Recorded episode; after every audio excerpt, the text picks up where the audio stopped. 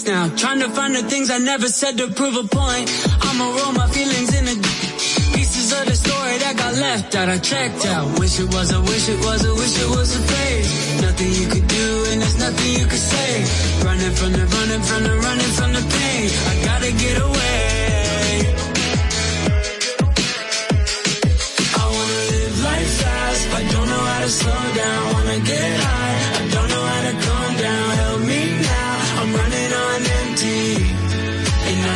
Be a memory.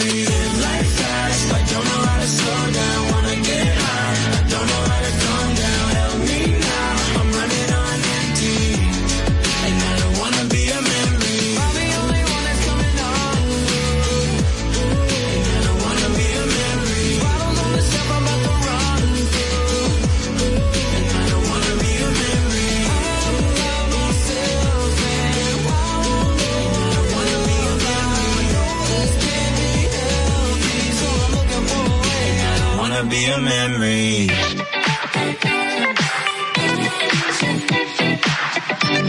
Hey, Daddy, when you gonna stop playing?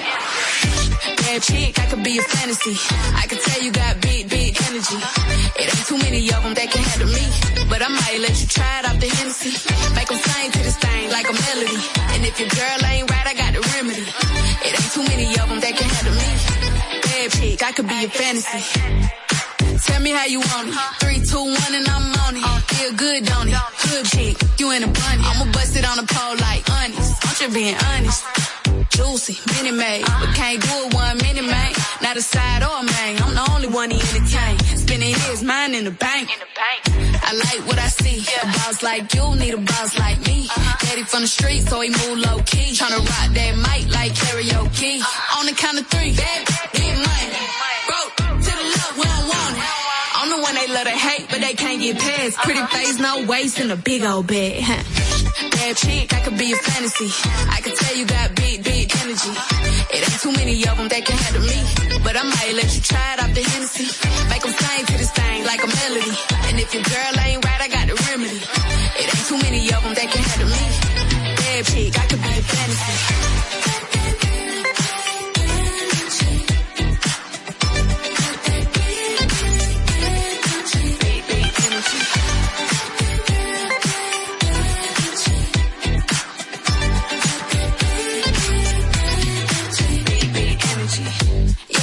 Tell me how you want it. Three, two, one, camera rolling. Do it slow motion. Real shit. Them up. All they big talk, lotto put them on. I'm just being honest. Lingerie, Dolce, blindfold. Tie me to the bed while we role play. Can't skill folk play, kiddo kitty cold case. I'm about shit, but tonight we do it your way. On the count of three, get money. You ever see me broke, I'm probably rocking the cash. Pretty face, no waist with a big old bag. Bad chick, I could be a fantasy. I could tell you got big, big energy. It ain't too many of them that can handle me. But I might let you try it off the Hennessy. Make them sing to this thing like a melody. And if your girl ain't right, I got the remedy. It ain't too many of them that can handle me. Bad chick, I could be a fantasy.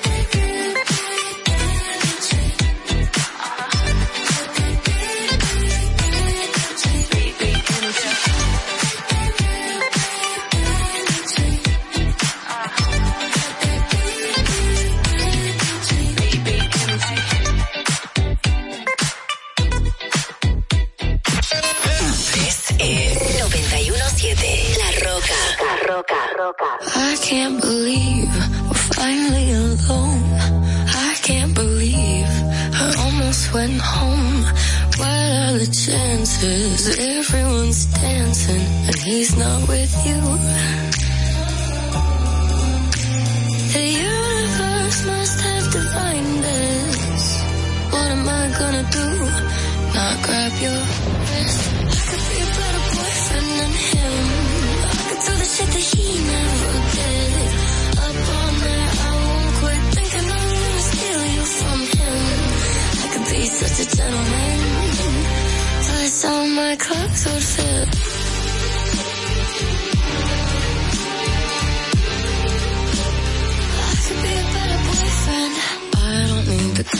twice all the ways you can't suffice. If I could give you some advice, I would leave with me tonight must have mm, mm. Ladies first, baby, I.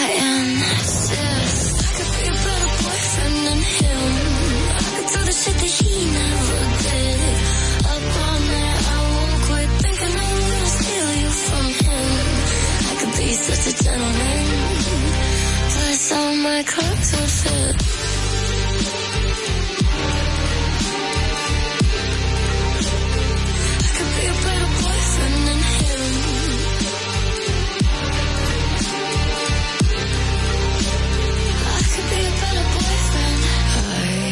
Never would have left you alone. Here on your own, glued to your phone. Never would have left you alone for someone else to take you home. I could be a better boyfriend than him. I could do the shit that he never did. Up all night, I won't quit. I'm gonna steal you from him. I could be such a gentleman. Plus, you know my clothes would fit. I could be a better boyfriend than him. I could do the shit that he never did. Up all night, I won't quit. Thinking I'm gonna steal you from him. I could be such a gentleman. Plus, all my clothes would fit. La Roca, Roca 91.7.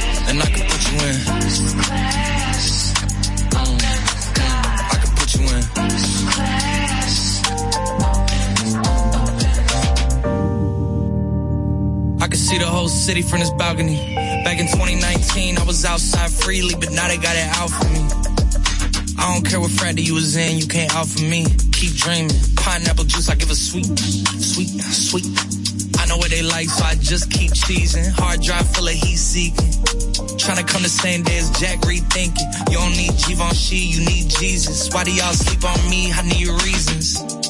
Uh, I got plex in the mail peak season. Shout out to my UPS workers making sure I receive it. You can do it too, believe it. I've been a throw up the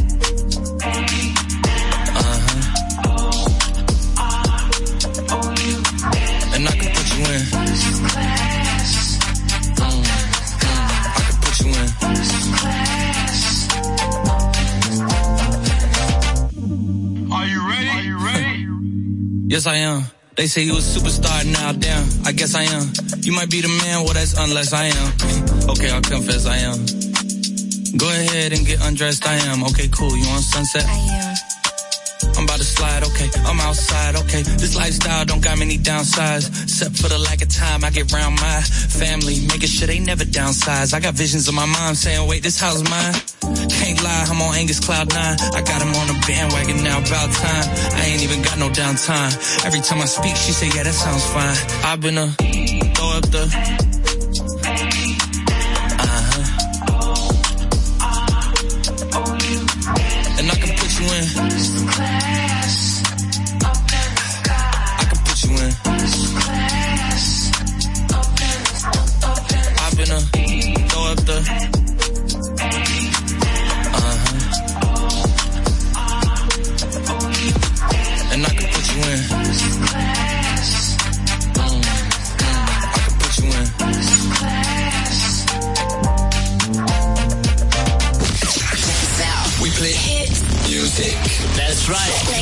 9.7, La Roca.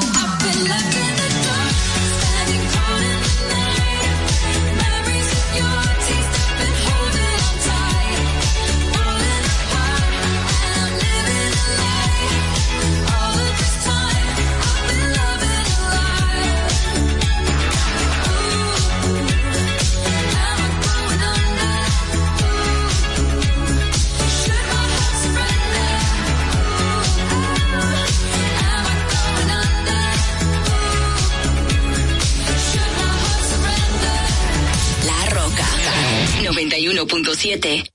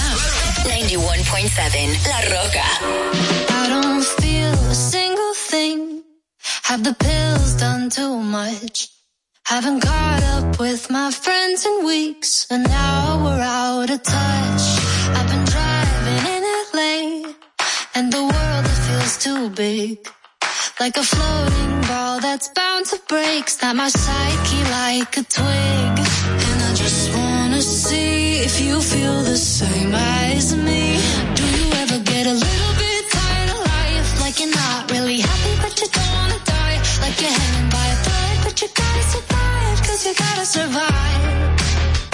Like your body's in the room, but you're not really there. Like you have empathy inside, but you don't really care. Like you're fresh out of love, but it's been in the air. I'm a past repair.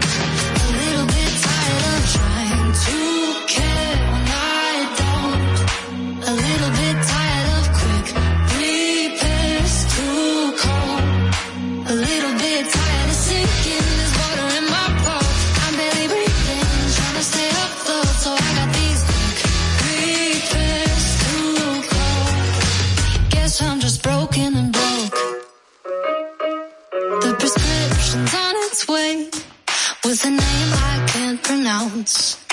the dose I gotta take. Boy, I wish that I could count. Cause I just wanna see if this could make me happy. Do you ever get a little bit tired of life? Like you're not really happy, but you don't wanna die. Like you're hanging by a thread, but you gotta survive. Cause you gotta survive. Like your body's in the room, but you're not really there. Like you have empathy inside, but you don't really care. Like you're fresh out of love, but it's been in the past repair. A little bit tired of trying to care.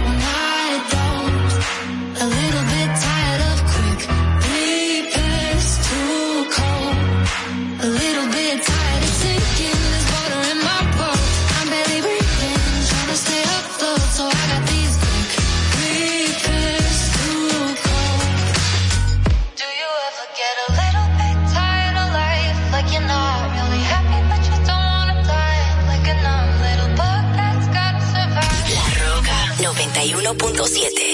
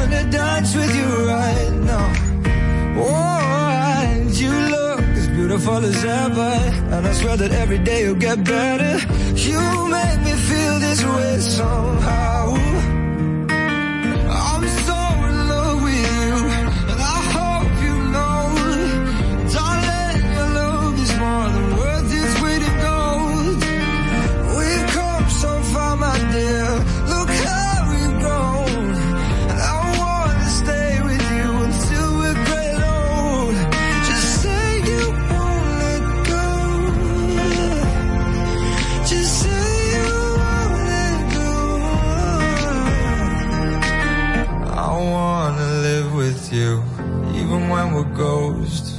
Cause you were always there for me when I needed you most. I'm gonna love you till my lungs give out.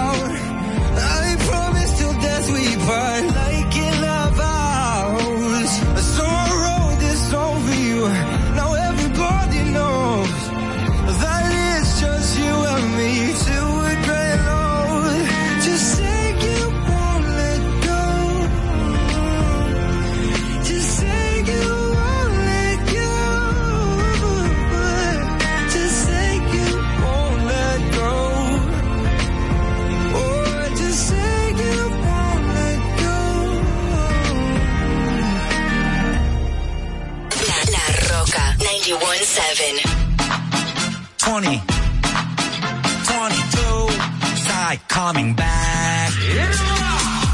Long time no see, huh? 오래간 아니지, huh? 우리 다시 웃고 읽고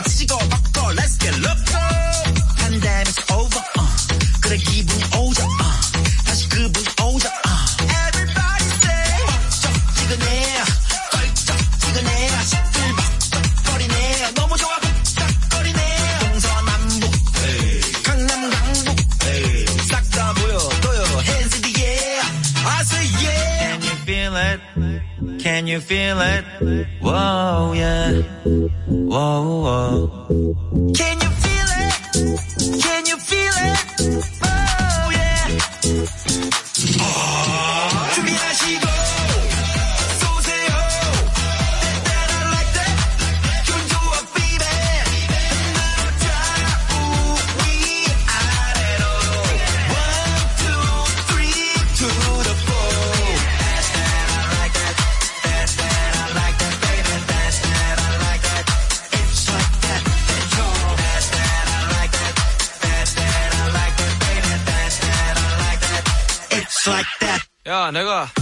다른 사람의 듯 까먹어.줘 That, that, I like that, like that. 시간이 지나도 변함없이. That, that.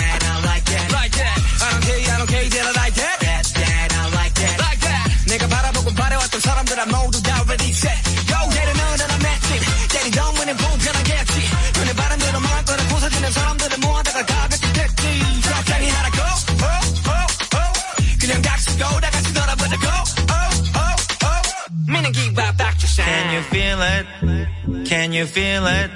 Whoa, yeah. Whoa.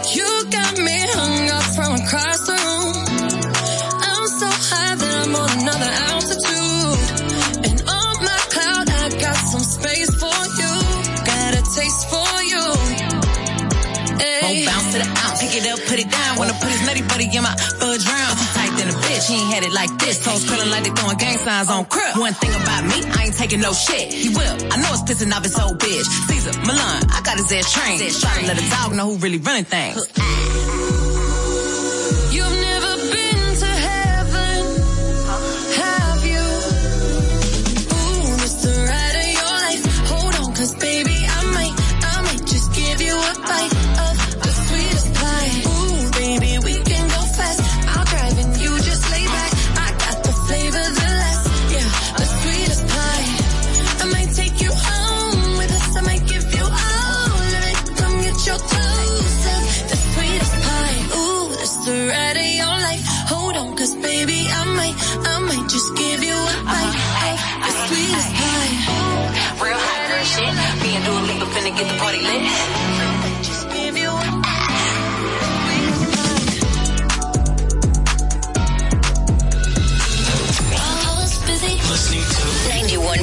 91.7 La Roca. República Dominicana, bienvenidos a Distrito Informativo. Yo soy Dolphy Peláez y junto a mis compañeras Oglenesia Pérez, Carla Pimentel y Madeline Peña. Vamos a estar aquí llevándole las informaciones, debates y comentarios de interés. Estamos de lunes a viernes aquí en Distrito Informativo de 7 de la mañana a 9 a través de la Roca 91.7. ¿Cuál es la necesidad de una madre embarazada? Estar consumiendo alcohol para hacerte sentirla graciosa o para hacer demostrar al otro que tú estás teniendo un nivel de vida igual que las otras. La República Dominicana hacer más para que todos podamos tener asistencia psicológica y psiquiátrica al alcance de nuestras manos, por favor. Eso es muy importante. Lo que sucede es que el ITIQUE, además de que ahora es obligatorio, eh, reúne tres, tres formularios diferentes. Y me parece muy injusto que ustedes, que son cotizantes, que me pagan a mí, porque yo soy empleado de ustedes, porque yo cobro con sus impuestos. Qué bueno que usted lo sabe, ¿eh? Me importa tanto tu vida como la mía. Claro, primero me importo yo, porque desde mi bienestar yo podré amarte de forma correcta. Piensa que hay tanta gente haciendo comunicación que no debería, que no, no estudió la carrera, que no se preparó para hacerlo. Y entonces, inclusive, llegan a tener renombre y peso y la gente toma como cierto lo que sale de su boca. Y, y eso es tan delicado. Bueno, muchísimas gracias a todos ustedes, Ogla, Carla.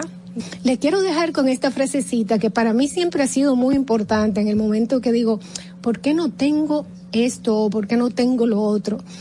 Y me, me recuerdo a mí misma que lo importante no es qué tanto yo tengo, sino lo que yo hago con lo poco o mucho que tenga. Muchísimas gracias y bendecido día para todos. Distrito Informativo.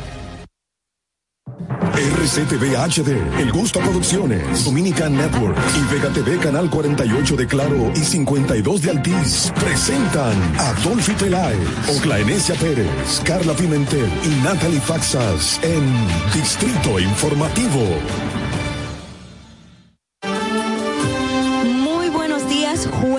26 de mayo de 2022. Bienvenidos a Distrito Informativo a través de la Roca 91.7 FM.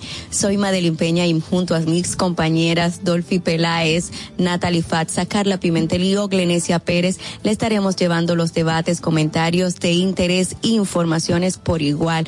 Gracias por sintonizarnos, como ya le informé, a través de la Roca 91.7 FM. Si vas en tu vehículo, llegamos al norte hasta Villa Altagracia, por el sur hasta San Cristóbal y en el este hasta San Pedro de Macorís. Además, puede vernos en vivo en nuestro canal de YouTube Distrito Informativo. Síguenos en las redes sociales, Twitter, Instagram, arroba Distrito Informativo. Llámanos, haz tus denuncias a nuestra línea sin cargos 809-219-47. También puede enviar tus no, puedes enviar tus notas de voz al WhatsApp 1862 320 0075. Puede vernos en vivo en televisión nacional a través de Vega TV, también en los canales 48 de Claro y 52 de Altiz. Para todo el mundo en la plataforma Dominican Network. Si no has bajado esta aplicación, puedes descargarla en cualquier dispositivo inteligente. Escúchanos en Apple Podcast, Google Podcast, iHeartRadio y Spotify. Todos los comentarios, entrevistas, debates lo puedes ver en nuestro canal de YouTube Distrito Informativo. Suscríbete, activa las notificaciones, dale like y también compartir. Buenos días, bellezas, ¿cómo están? Buenos días. Ay, ay, ay.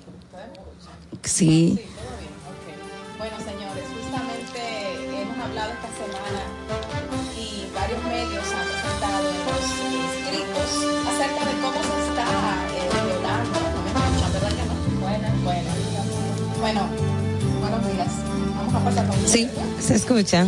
Ok, buenos días, buenos días equipo, buenos días a todos los que nos ven a través de las diferentes plataformas. Pues eh, hay, hay un durante esta semana hemos tenido una, una serie de, de acciones y, y hechos y yo quiero también precisamente que mi colega Carla empezó a, trabajarlo el día de ayer, pero el, en la semana y ayer me tocó participar en un foro de la Pucamaima, precisamente hablando de la ley a la identidad personal, al buen honor que plantea la, la senadora y creo que también eh, hay unos aportes que ahí surgieron y el análisis que nosotros hicimos que creo que son relevantes de, de compartir con ustedes en el día de hoy básicamente es lo que, lo que haríamos en la mañana.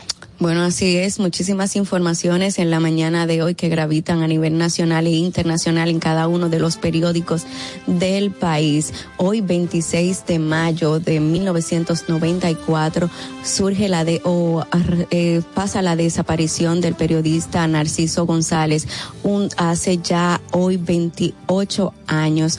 Estas y otros acontecimientos sucedieron un día como hoy. Vamos a escucharlo. Que no se te olvide, en el Distrito Informativo, Dominica Networks presenta Un día como hoy.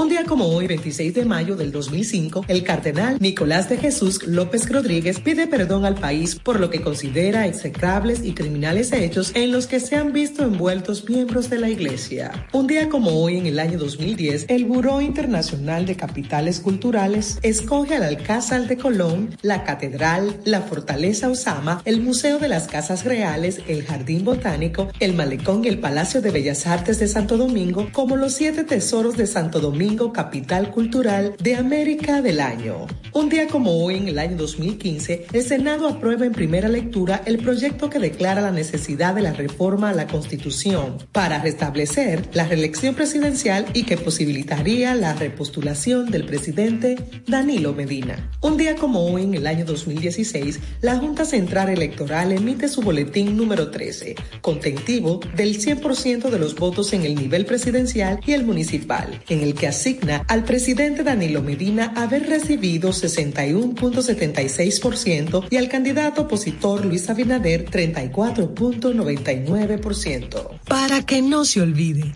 en Distrito Informativo te lo recordamos, un día como hoy. Distrito Informativo.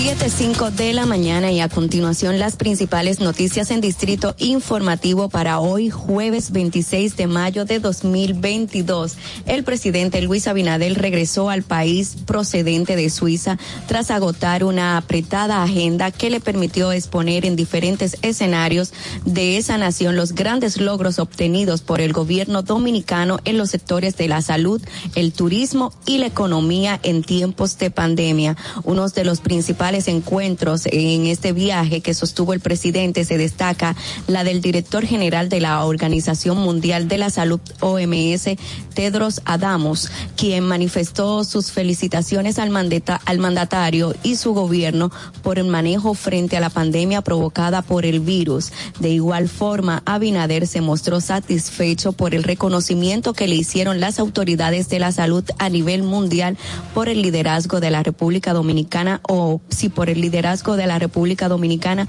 frente al COVID-19.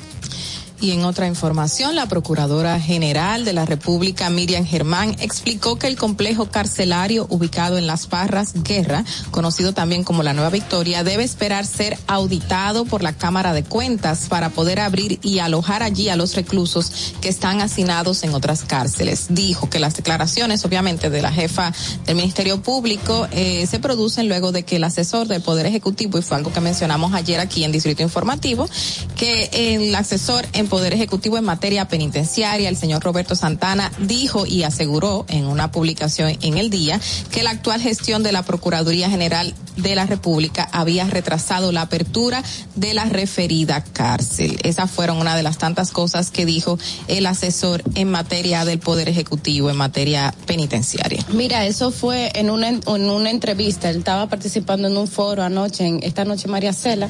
Eh, ahí dio de las declaraciones y de hecho Después de eso, anoche llegó un comunicado firmado por él donde reiteraba esa posición. Más adelante vamos a estar hablando de esta información.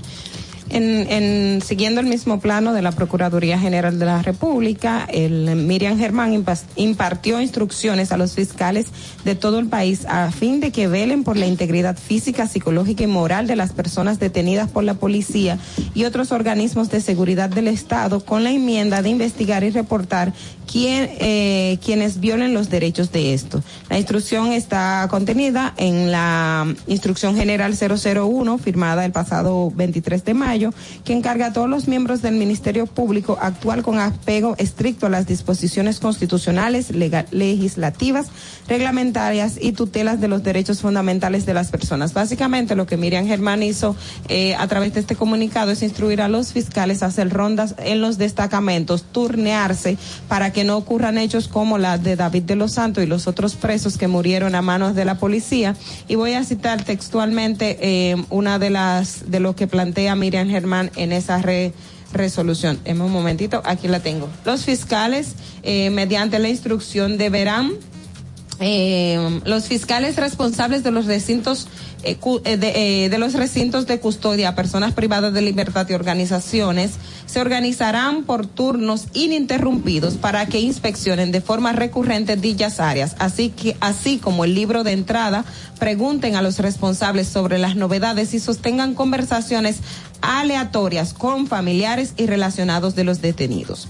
Los fiscales, cito, los fiscales actuantes deberán verificar el cumplimiento de las garantías del debido proceso y que todo ciudadano sea instruido sobre sus derechos, conocer las causas del arresto, aguarda, del arresto, aguardar silencio sin que este, eh, sin que esto le perjudique, comunicarse con familia y con un abogado de su elección y que se le respete su dignidad e integridad fiscal, así como la obligación de permitir a los extranjeros comunicarse con sus respectivos cuerpos consulares.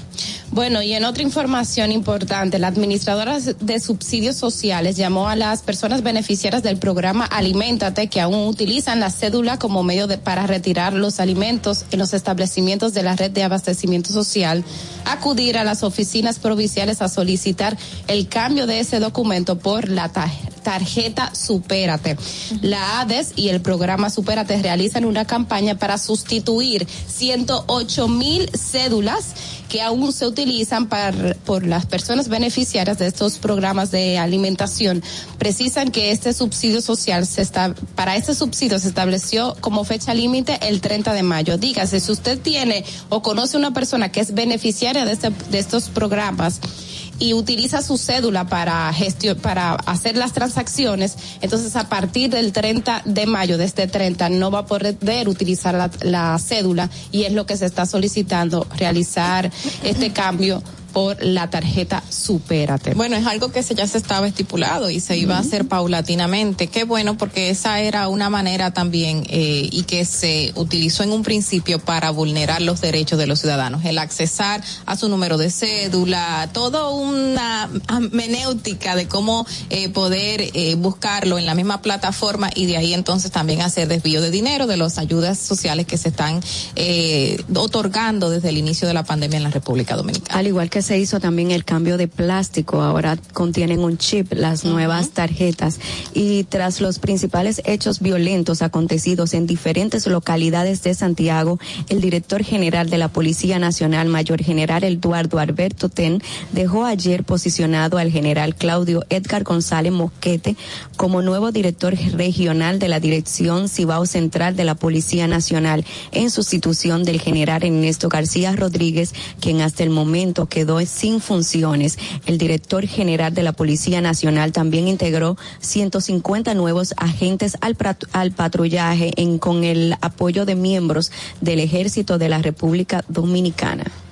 Bueno, y en otra información, un arsenal de armas fue de fuegos de alto poder destructivo, aquí dice la información de acento, fue confiscado por las autoridades de República Dominicana conjuntamente con Estados Unidos en un operativo llevado a cabo en territorio dominicano. La lista de armas, fíjense que hay 11 armas, eh, eh, armas de calibre corto, o sea, pistolas uh -huh, fueron, fueron, no, perdón, seis pistolas fueron allanadas y 11 fusiles y entre donde se encontraban estos, hay varias personas presas y se encontraban estas armas, fueron halladas dentro de air fryer, de, de hornos. La manera de, de introducirse sí, sí, al país. Exactamente, uh -huh. así que hay varias personas presas y más adelante pues se, se dará más información detallada sobre los apresamientos y las investigaciones que se siguen en torno a este allanamiento. Hace, hace como un mes más o menos, un mes y algo, no se producían este tipo de, informaciones de allanamientos o incautaciones de, este tipo de, de entradas al país que se estaban viendo bastante.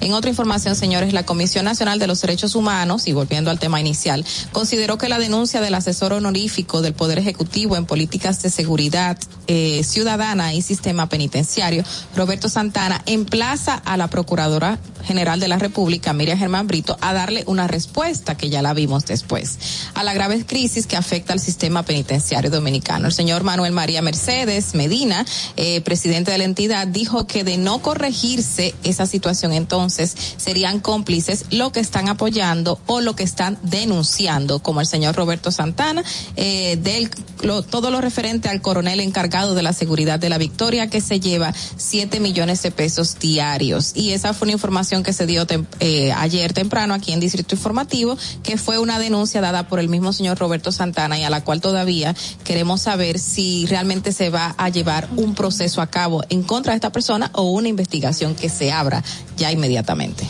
Hay otra, um, dale. Eh, una información también que el Ministerio de Salud Pública, que eh, digamos que las autoridades sanitarias instaura, instaurarán la tercera dosis de vacuna contra el COVID-19 entre los de 12 a 17 años de edad como esquema completo de inmun, inmunización y anunció la aplicación de la cuarta dosis como refuerzo para todos los mayores de 18 de manera voluntaria en ambos casos. Los detalles fueron ofrecidos ayer por el doctor Freddy Pérez Ten, asesor especial del Ministerio de Salud en asuntos del COVID-19, quien informó que en lo adelante se presentará una nueva resolución que incluirá una tercera dosis en el esquema de vacunación de los adolescentes entre 12 a 17 años de edad con la vacuna Pfizer. O sea, está directamente establecido que es para la Pfizer. Mira, rectificando lo de ahorita, y perdón, que dije ahorita 7 millones diarios, son 7 millones a la semana. Es un buen dinero mensual, pero son 7 millones a la semana, según la denuncia del señor Roberto Santana. Bueno, siguiendo con las informaciones de salud pública, pues ayer informó también en su rueda de prensa típica de los miércoles que mantiene activa la vigilancia en puertos y aeropuertos y puntos de entrada internacionales ante la amenaza de la viruela del mono. Indicó la salud pública que próximamente dispondrán de protocolos preventivos a seguir en caso de que se notifique la enfermedad, pero hasta el momento el país, en el país no hay reporte de esta enfermedad. Uh -uh. Bueno, Bueno, una, bueno. una vigilancia. Eso está Miren, terrible. eh, un tema también in- eh, importante, no he buscado la actualización en el día de hoy, pero ayer sí se daban los, los casos con relación a, a la matanza en Texas, el, el hecho, el lamentable hecho donde murieron 19 niños, ahora la, la cifra aumentó, Aumentó. y dos adultos, y básicamente fue un aula completa, fue un aula completa y la maestra que estaba ahí eh, murió protegiendo a sus estudiantes. Son niños, las fotografías las vimos en el día de ayer, o sea, eh, adolescentes y pre, em, menores de edad, niños de entre 5, 4 años, eh, también hay algunos preadolescentes, o sea, que hay, es como entre 8, ¿verdad? Exacto, esa era Ocho, como, diez. con la, como la media de lo que veíamos en, en el día de ayer y nuevamente recobró el debate en los Estados Unidos precisamente sobre la ley de armas. Veía el entrenador de los Warriors que de manera indignada, o sea, eh, en una rueda de prensa decía, ya estoy cansado de enviar condolencias y de dar minutos de silencio para que 50 congresistas en Washington estén decidiendo, nos tengan prisioneros con un tema de la ley de armas que ni siquiera se toman el tiempo para presentarla al Congreso, sino que previamente dicen que no, que no se puede modificar. También vimos un congresista en los Estados Unidos que decía, esto es responsabilidad de nosotros, nosotros elegimos para que estas cosas ocurran y no pase en ninguna otra parte del mundo que no sea dentro de los Estados Unidos. También hubo una rueda de prensa donde alguien incurrió, que de hecho lo sacaron, reclamando eh, precisamente este, este, mm, la flexibilidad que hay con el tema de las armas en los Estados Unidos y pidiendo una revisión de lo que es en el aspecto de la reglamentación a las, a las armas de fuego. O sea, esto revive un debate que desde ya muchos años hay en los Estados Unidos y estaba viendo una cronología, yo sé que las chicas van a, em, que hacía el periódico El País, que habían, estos hechos empezaron desde 1975, pero había un caso, tres casos. La Aislados. gráfica mayor empezó en el año 2012, señores, cuando una persona irrumpió en un bar gay y, y mató a unas 27 personas. O sea, del 2012 a la fecha es donde más casos de personas muertas durante atentados como esto están en los Estados Unidos. Mira que justamente ayer, eh, como a eso de las eh, de horarios de la mañana, se informó que fue arrestado un joven de 19 años frente a un colegio, frente a una escuela, con dos armas largas dentro de su vehículo. Y esto entra dentro de un grupo de, situaciones que se dan en Estados Unidos que trae una conmoción increíble a los padres que desde ya manifiestan el temor que tienen de mandar a sus hijos a las escuelas. Y no solo eso, porque en cualquier otro espacio en Estados Unidos se dan estos casos, crímenes de odio, crímenes raciales, eh, también por orientaciones sexuales, donde una persona que de cualquier edad decide tener un arma y comenzar a asesinar a otros. Y justamente la madre del joven, que fue el protagonista de este hecho pasado en la escuela en Texas, pues informó que su hijo no era agresivo, pero que sí, Sí. tenía alguna condición eh, mental, eh, sufría de depresión y esto estaba afectándole socialmente. Pero no obstante joven. eso, ella dijo que su hijo no era agresivo, No pero era que lo había, pero que lo había sacado de la casa porque era muy problemático y porque eh, consumía mucha marihuana. Entonces, eh, entonces esto es como algo como que no entiendo porque si él no tenía ningún tipo de problema y tú lo sacas de la casa porque era problemático, no me digas a mí que él no tenía, tú sabes, ningún antecedente. Probablemente ella lo dice en el sentido de no creer que llegaría a ser un, como acto hechos como como, este. esto, o sea, un acto como esto. En el sentido es un adolescente típico en la rebeldía de la adolescencia, consumiendo eh, sustancias prohibidas. pero Decía que siempre estaba solo, que no tenía muchos amigos, que se Exacto. mantenía siempre en los videojuegos, pero que era muy problemático. Ajá, exacto, pero no pensar en esa dimensión. Exacto. Eh, eh, lo Nunca pensó que llegaría es- a- a En cometer esencia este es lo que entendemos Lo que ella quiso decir. de todo esto es que tienen que pasar este tipo de cosas, cosas. para que otra vez vol- Estados Unidos vuelva al mismo Al debate de Y que, que- tiene y- todo el tiempo, todos los años. Estamos hablando, ¿se acuerdan de la matanza en la matanza en Connecticut fue hace en el 2012? El 2012 del bar la primera, la primera. exacto, La no, que no, no marcó. solamente- no, pero que es lo que digo, o sea, Ajá. cada cierto tiempo suceden cosas como esa y otra vez volvemos a, Al o sea, todos los presidentes, si tú te fijas, cada uno de los presidentes estadounidenses en su gestión le toca pues enfrentar una situación como esta. Es, es muy, muy, muy lamentable. Las profesoras, eran dos profesoras, los adultos que murieron y las dos estaban en, en clases. En Está clase. la, cla- la profesora y había un ayudante que también, eh, eh, pues, eh, la información que ha salido en la prensa es que estas mujeres, pues, comenzaron como a proteger a los niños y, ahí y a- y murieron. así fallecieron. Es, en el mismo tenor, pero aquí en República Dominicana, o sea, no un hecho como ese, gracias a Dios, pero se encuentran fuera de peligro 12 niños que fueron rociados con un producto de limpieza por un alumno del Centro Educativo Ángel Sixto Bonilla en Puerto Plata. Un comunicado del Distrito Educativo 1101 de Puerto Plata explicó que la docena de estudiantes afectados fueron llevados a la emergencia pediátrica al Hospital Ricardo Limardo, donde recibieron atenciones médicas y que les dio de alta. Eh, según se supo, el incidente se registró casi al mediodía de este miércoles pasado durante un retozo de niños, y así lo califican, cuando un estudiante de 10 años sacó de un baño un pote de arisolín y el producto líquido se lo roció a sus demás compañeros. Es muy delicado tener químicos cerca de los niños u otro tipo de artefacto que se puede utilizar para hacer agresiones como esta. Bueno, 7.21 de la mañana y estas fueron las principales informaciones en Distrito Informativo. Vamos a hacer una pausa y al regreso los interesantes comentarios de mis colegas. Atentos, no te muevas de ahí. El breve más contenido en tu distrito informativo. Estamos agradecidos de Dios y agradecidos de tener como presidente al señor Luis Abinader. Dar gracias porque juntos los plataneros y las autoridades del sector hemos logrado organizarnos en cooperativas agropecuarias. Hemos recibido arado de tierra gratis. Hemos recibido la donación de equipos para preparar nuestros suelos.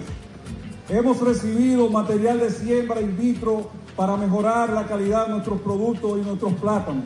Hemos cultivado nuestros plátanos a la tasa de interés más barata que he escuchado durante mis 59 años de vida a tasa cero por el Banco Agrícola por instrucciones del excelentísimo presidente Luis Abinader. La comida de la bandera dominicana, el arroz, los plátanos, los huevos, los pollos están asegurados en la gestión de gobierno de Luis Abinader. Gobierno de la República Dominicana. Si deseas tener acceso a todo lo que pasa en República Dominicana, debes obtener Dominican Networks. Es el primer sistema de cable dominicano para los dominicanos en el exterior. Aquí podrás disfrutar de todos los canales de televisión de República Dominicana, noticias, deportes, música, farándula y entretenimiento 24/7. Solo debes descargar nuestra aplicación en Roku, Amazon y Apple TV. E inmediatamente vas a disfrutar de todo el contenido de República Dominicana. Dominican Networks. Estamos en YouTube. Disfruta de nuestro contenido. Suscríbete, dale like y comenta. Distrito Informativo. ¿Por qué decimos que somos peñagomistas? Llevamos seguro médico a todos los dominicanos con más de 2.300.000 nuevos seguros médicos inmediatamente. Duplicamos las ayudas sociales de 850.000 a 1.350.000 y le duplicamos la cantidad que le daban. Duplicamos la cantidad de becas que se le dan a los dominicanos. Hemos triplicado las acciones y la cobertura de los comedores económicos. Y estamos también facilitando cada vez más empresas, comercios, para que haya empleo, empleo digno para los dominicanos y para las dominicanas. Ese es un proyecto socialdemócrata, ese es un proyecto peñagomista en la República Dominicana. Presidencia de la República Dominicana. ¿Viste qué rápido? Ya regresamos a tu Distrito Informativo. 7:24 de la mañana de regreso en Distrito Informativo a través de la Roca 91.7 FM. Todos nuestros comentarios, debates, noticias, usted puede buscarlo en nuestro canal de YouTube Distrito Informativo, al igual que en nuestras redes sociales arroba Distrito Informativo, tanto en Twitter como en Instagram. Ahí pueden ver todas las informaciones actualizadas, tanto nacional como internacional. Es el momento de iniciar los interesantes comentarios de mis colegas. Iniciamos con Oglenesia Pérez. En el Distrito Informativo te presentamos el comentario de la periodista Ogla Enesia Pérez. El proyecto de ley que protege el derecho a la intimidad, al honor y al buen nombre, em, su esencia fundamental, de acuerdo a lo que pudimos un poco ver en el día de ayer en un foro en el que estaba participando de la Pucamaima, con algunos, eh, varios expertos en derecho constitucional, o sea, abogados eh, expertos en el tema, la esencia de, de esta norma no va para eh, coartar la libertad de expresión, más bien busca regular esto que está en la Constitución, pero que hay establecer un mecanismo de ley a través de un instrumento orgánico para regular lo que es el derecho a la intimidad, en qué consiste, eh, todo lo que implica. Sin embargo, durante el debate, eh, como ya previamente habíamos dicho, identificamos algunas falencias que tiene la norma y que deben ser mejoradas en ara a cumplir con su objetivo fundamental. Y yo me centro más en el aspecto periodístico porque los abogados ya vieron otros elementos y en el aspecto periodístico, como bien planteaba mi compañera Carla a principio de semana cuando hablaba del tema, eh, está la, la, esto que proponen para la autorización eh, para uso de la, de la imagen, o sea, el consentimiento para uso de la imagen, pero si esta imagen es tomada en el Congreso Nacional y un periodista o medio de comunicación quiere utilizarlo en otro escenario, pues no lo puede utilizar. Y habla también de que este consentimiento puede ser revocado en cualquier momento, ya, eh, eh, ya Carla lo, lo abordó. Ahora, hay otros elementos también que contiene la norma que son de vital importancia por lo cual eh, se deben de revisar. Se deben de revisar y algo que planteábamos y, y, yo revisaba en el día de ayer ponía dos ejemplos en contexto. En Chile, en el año 2016, en el Congreso, un diputado fue captado sus mensajes de WhatsApp mientras estaba en el plenario, que estaba en su computadora y un medio de comunicación lo publicó y eran mensajes íntimos personales de ese eh, legislador. Esto obviamente trascendió y sobrepasó la barrera de la libertad de prensa porque estaba vulnerando el derecho a la integridad y al buen honor y el derecho a la intimidad de este legislador porque era un asunto personal, no tenía que ver con un tema de Estado, era su conversación propia de WhatsApp, si bien él estaba en el hemiciclo. Esto trajo como consecuencia pues a los periodistas se le cambió de área porque ya no tienen acceso a todo lo que están en el Congreso, motivó también ir al, a los tribunales porque obviamente hubo una vulneración al derecho a la intimidad. Otro escenario que planteaba en el día de ayer, pues era el caso de Puerto Rico con el gobernador de Puerto Rico, Rosselló, que fue destituido o que renunció en el año 2019. ¿Qué pasó? También hubo unos chats, en estos chats era un grupo donde hablaban temas de Estado, de gobierno, no solamente era de chercha, no solamente eran aspectos eh, privados, sino también se, eran conversaciones de gobernabilidad. Y ahí los medios de comunicación publicaron ese chat completo. Ahí no hubo violación a la integridad. Eh, a la intimidad porque eh, sobrepasaba los aspectos que tienen que ver con eh, temas personales. ¿Y por qué pongo esos dos contextos? Porque en el proyecto de ley que se plantea acá establece, eh, si bien su intención no es una censura previa, pero sí hay un artículo que puede eh, configurarse como censura previa porque establece el recurso de amparo para quienes se sientan afectados.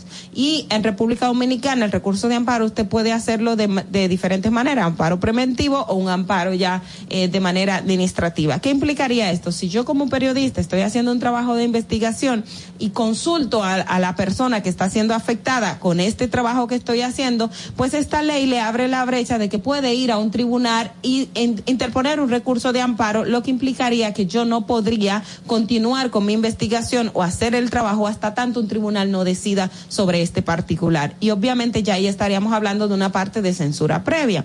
Censura previa, si bien el espíritu no es esa, en la práctica si, esta, si se establece que se puede recurrir en materia de amparo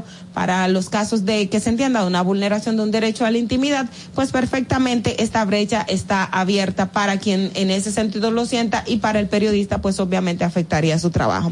Otro elemento que esta ley no establece qué es la intromisión ilegítima a la intimidad. No está desglosado en qué consiste la intromisión ilegítima a la intimidad, lo cual deja a la interpretación de la persona que se sienta en ese momento vulnerado su, intimidad, pero también al juez. Entonces, como no está delimitado qué es una violación ilegítima a la intimidad, sobre todo donde tenemos los medios tradicionales en el día de hoy, WhatsApp, Facebook, Instagram, donde además de ser un espacio privado, también son públicos al mismo tiempo. Entonces, usted no sabe qué es la intromisión ilegítima a la privacidad y en la ley no está claramente establecido. Un elemento también importante es que se amplía el tiempo de la prescripción del delito de difamación, contrario a otros países donde se está abogando para que no se establezca la condena en materia penal para el delito de difamación e injuria, pues aquí también se establece como un instrumento penal y no solamente eso, sino que se amplía el radio de acción de la prescripción para este delito. Actualmente está en dos meses y ahora estaría hasta los tres años,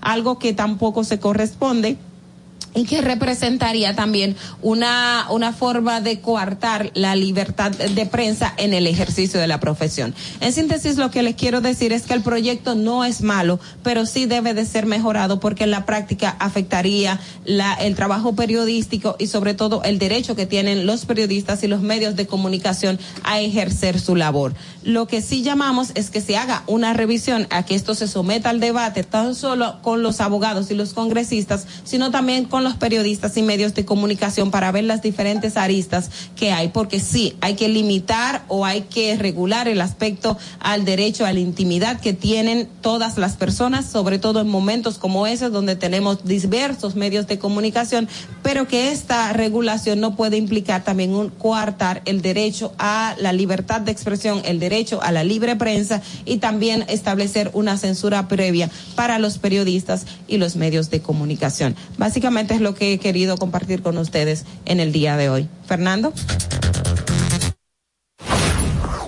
Distrito Informativo. Bueno, 7:32 de la mañana, Distrito Informativo Este y todos los comentarios usted lo puede buscar en nuestro canal de YouTube. Continuamos con el siguiente comentario. En el Distrito Informativo te presentamos el comentario de la periodista Carla Pimentel.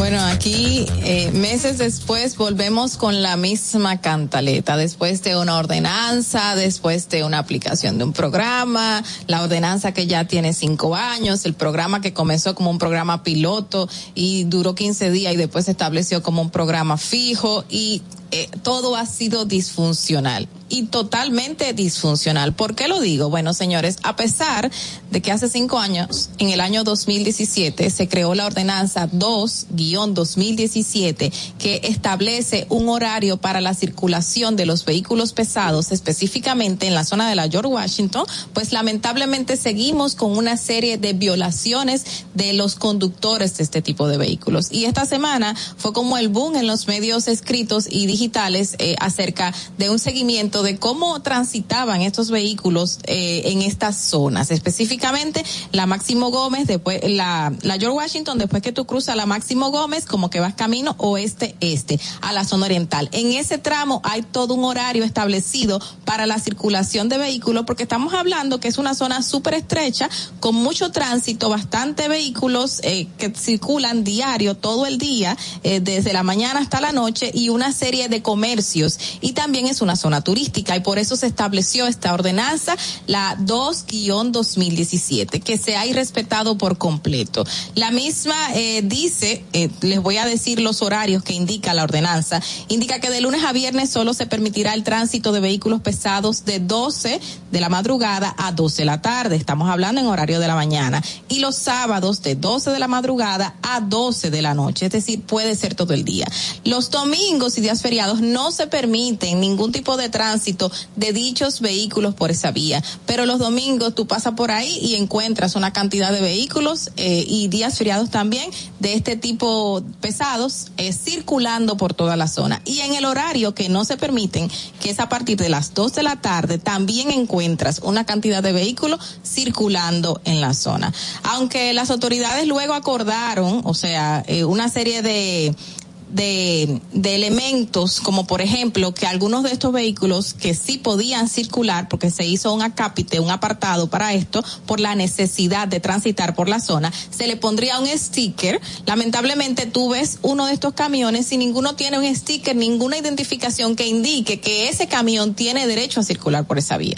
Y para colmo de males, eh, el año pasado, en octubre, se presentó un proyecto piloto de 15 días que también fue anunciado con bombos y platillos para que en el Distrito Nacional o en el resto de la capital, pues también se controlara el tránsito de vehículos pesados. Y esto después que dijeron, no, eso fue todo un éxito, esos 15 días se controló por completo el tránsito de este tipo de vehículos, pero eh, lo vamos a establecer ya como un programa eh, puntual dentro del Intran y hasta se colocaron sanciones a los vehículos que no estén identificados que no puedan circular. Y estamos hablando que ya eso es el resto del distrito y que tiene también horarios puntuales para transitar y zonas específicas para transitar y es otra violación más. Sin hablar de que el año 2010 se ha hablado de este tema, en el año 2013 se ha hablado de este tema, en el año 2015 se ha hablado de este tema y siempre hay un programa establecido para esto, para esto, para aquello, para lo otro. Y sin embargo, siguen habiendo una serie de violaciones,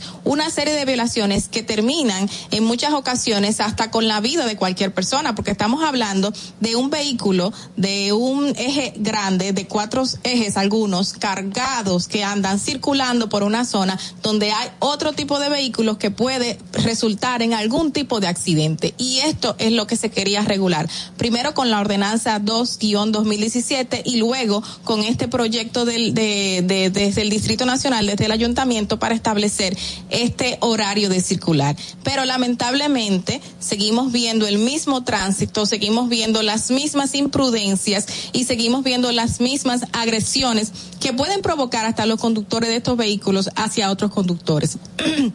Y estamos hablando de que creamos leyes, creamos ordenanzas, creamos reglamentos, creamos políticas de todo tipo y lamentablemente quedan ahí en un simple papel. Y aunque allí se establezcan sanciones en la mayoría pecuniarias o sanciones donde se le quite o se le retenga un tiempo la licencia o se le ponga X o Y eh, inconveniente para utilizar este tipo de vehículos o transitar en esta zona, pues lamentablemente esto no llega para nada. Yo misma he visto muchísimos eh, DGC en las calles que les pasan uno de estos vehículos por el lado y sin embargo no se detienen a ver si tienen una identificación y si pueden transitar en ese horario o por esa zona. Y lamentablemente no se está respetando la ordenanza en la zona de la George Washington y tampoco se está respetando este programa establecido desde el Distrito Nacional con el Intran y el Ministerio de Obras Públicas para que se regule esta situación. La circunvalación eh, que fue creada para que este tipo de vehículos transite por allí, pues lamentablemente eh, muchas veces está vacía porque la gente le da la gana de coger por donde no debe y respetando las leyes y seguimos y respetándolas. Yo creo que podemos hablar de esto muchísimo y realmente podemos hablarlo por, la, por años y vamos a estar viendo lo mismo. Ya estamos cansados. Entonces, si se van a establecer sanciones reales que se le apliquen para que no vuelvan a irrespetar este tipo de reglamentos, ordenanzas, leyes o lo que sea que se creen para que esto no siga ocurriendo. Fernando, vamos contigo. Distrito Informativo.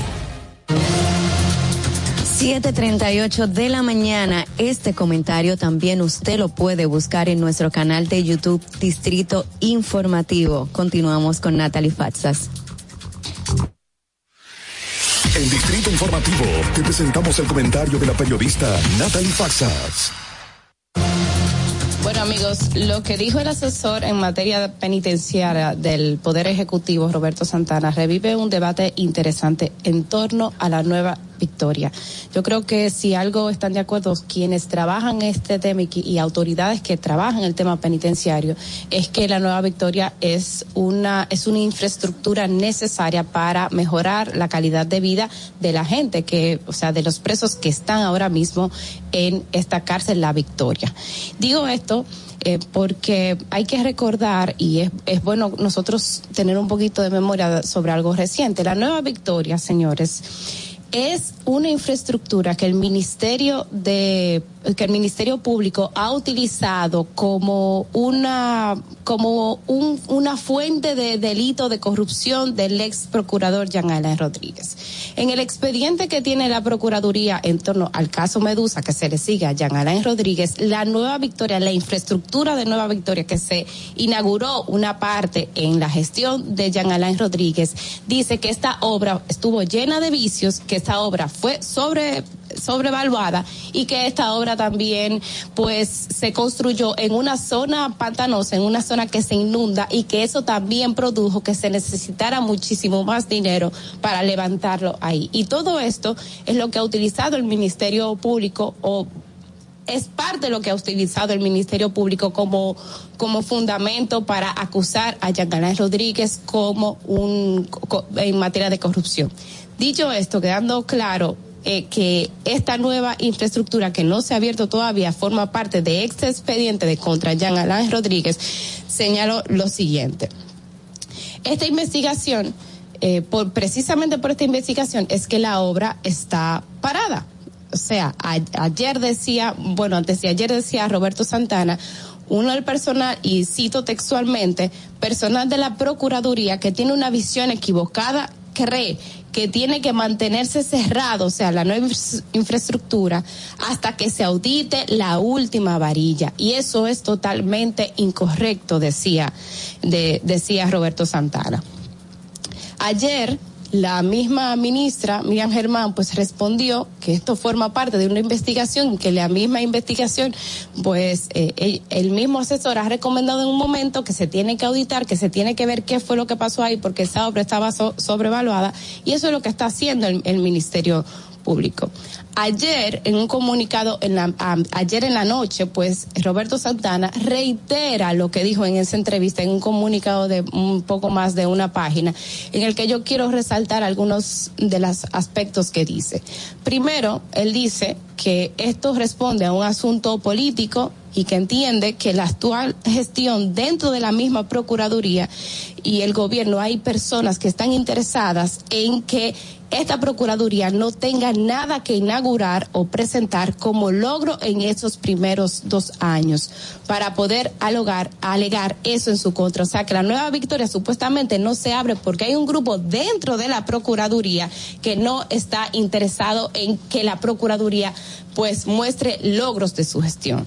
Eso por un lado. Por otro lado dice y, y, y, bueno, vamos a decir que, que confiesa que en el país y en el extranjero él ha podido notar que el tema penitenciario no es una prioridad para el gobierno y no es un mal propio solo de esta gestión, o sea, reconoce que hay un mal en esta gestión, también en la mayoría de las gestiones pasadas. Lo que sí preocupa es, y cito textualmente, que es que a pesar de las reiteradas indicaciones de que no se puede esperar una burocracia larga para ayudar a la gente que vive encarcelada, se refiere a reabrir o a utilizar parte de la infraestructura de la Nueva Victoria, que él dice que ya está lista, no se haya puesto en marcha las medidas extraordinarias y urgentes del lugar que bien pudieron haberse ejecutado.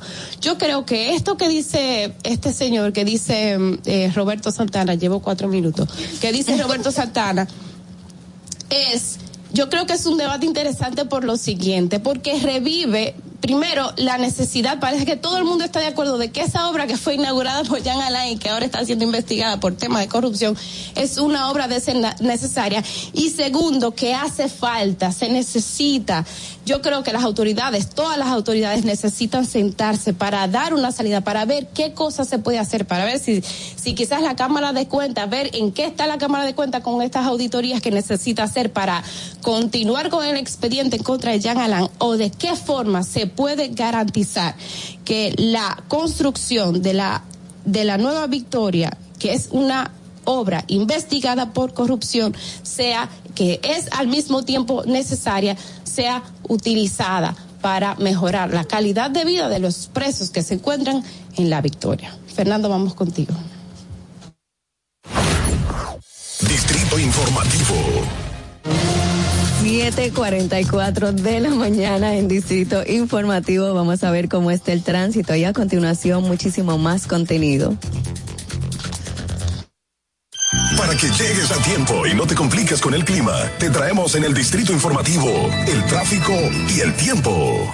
Y así se encuentra el tráfico y el tiempo a esta hora de la mañana en Santo Domingo. Se registra tráfico pesado en la avenida Máximo Gómez en el Vergel, avenida 27 de febrero en Villa Consuelo, expreso avenida John F. Kennedy, elevado avenida Núñez de Cáceres, en la calle Yolanda Guzmán, en mejoramiento social, donde se registra un semáforo averiado, avenida Coronel Juan María Lora Fernández, en la avenida República de Colombia y en la avenida Monumental en Altos de Arroyo Hondo, donde se registra un accidente grave. Gran entaponamiento, avenida Padre Castellanos en María Auxiliadora, avenida Ecológica en Santo Domingo Este, donde se realizan obras, avenida Charles de Gaulle, Puente Juan Bosch, hasta el túnel Avenida Las Américas, Paseo Presidente Villini, Puente Flotante, en el Puente Ramón Matías Mella y tráfico en alto total en el Boulevard Johnny Pacheco, Autopista Juan Pablo Duarte, cerca de Los Alcarrizos, Avenida Gregorio Luperón, en zona industrial de Herrera y en la Avenida Simón Bolívar, en zona universitaria. En estos momentos, el tráfico fluye en el Puente Presidente Peinado y en la Avenida Presidente Jacobo Maglucha. Te recordamos que las distracciones al volante son peligrosas. Deja tu celular mientras vas conduciendo. Así las calles y carreteras serán más seguras para todos. En el estado del tiempo, nubes dispersas en gran parte del territorio nacional. Se esperan lluvias ocasionales en las próximas horas. Hasta aquí el estado del tráfico y el tiempo. Soy Nicole Tamares. Sigan en sintonía con Distrito Informativo. Atentos, no te muevas de ahí. El breve más contenido en tu distrito informativo. Ahí mismito donde estás. O tal vez aquí, recostado bajo una mata de coco. O en la arena tomando el sol. O dentro del agua, no muy al fondo. O simplemente caminando por la orilla. Ahí mismo, abre tu nueva cuenta móvil BH de León. 100% digital y sin costo. La creas en minutos con cero pesos desde Móvil Banking Personal. Ábrela donde quieras. Solo necesitas tu celular.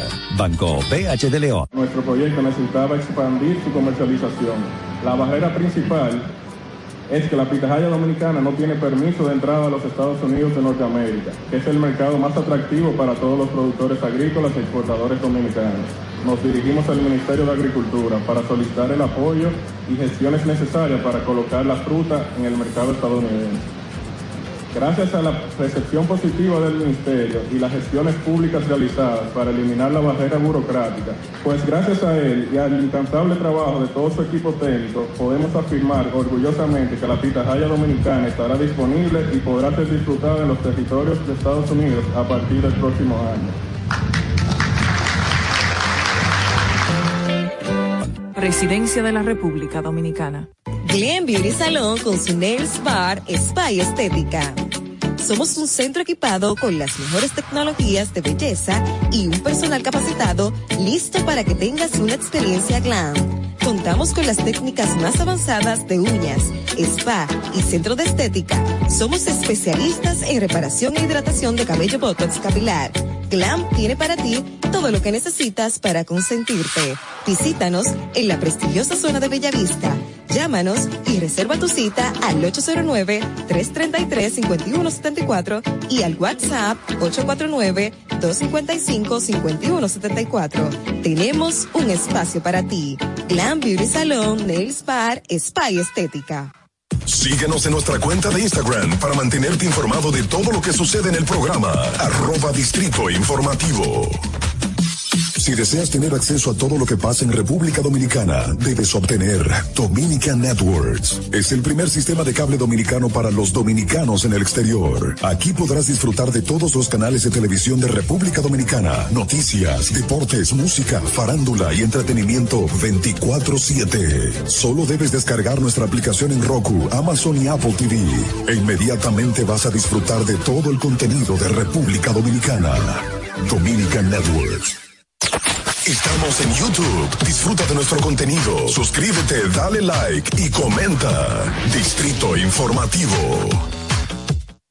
que usted asumió el gobierno del Ministerio de Agricultura no se ha parado de preparar tierra gratis a los agricultores de San Marcos. Y eso, presidente, ha provocado que el año pasado se hiciera la mayor cosecha de habichuelas de los últimos 10 años. Y cuando usted se juramentó, usted anunció 5 mil millones de pesos a tasa cero para los productores agropecuarios. Y esa medida, presidente, provocó que durante la pandemia el único país del área de Latinoamérica que no tuvo crisis de alimentos fue República Dominicana.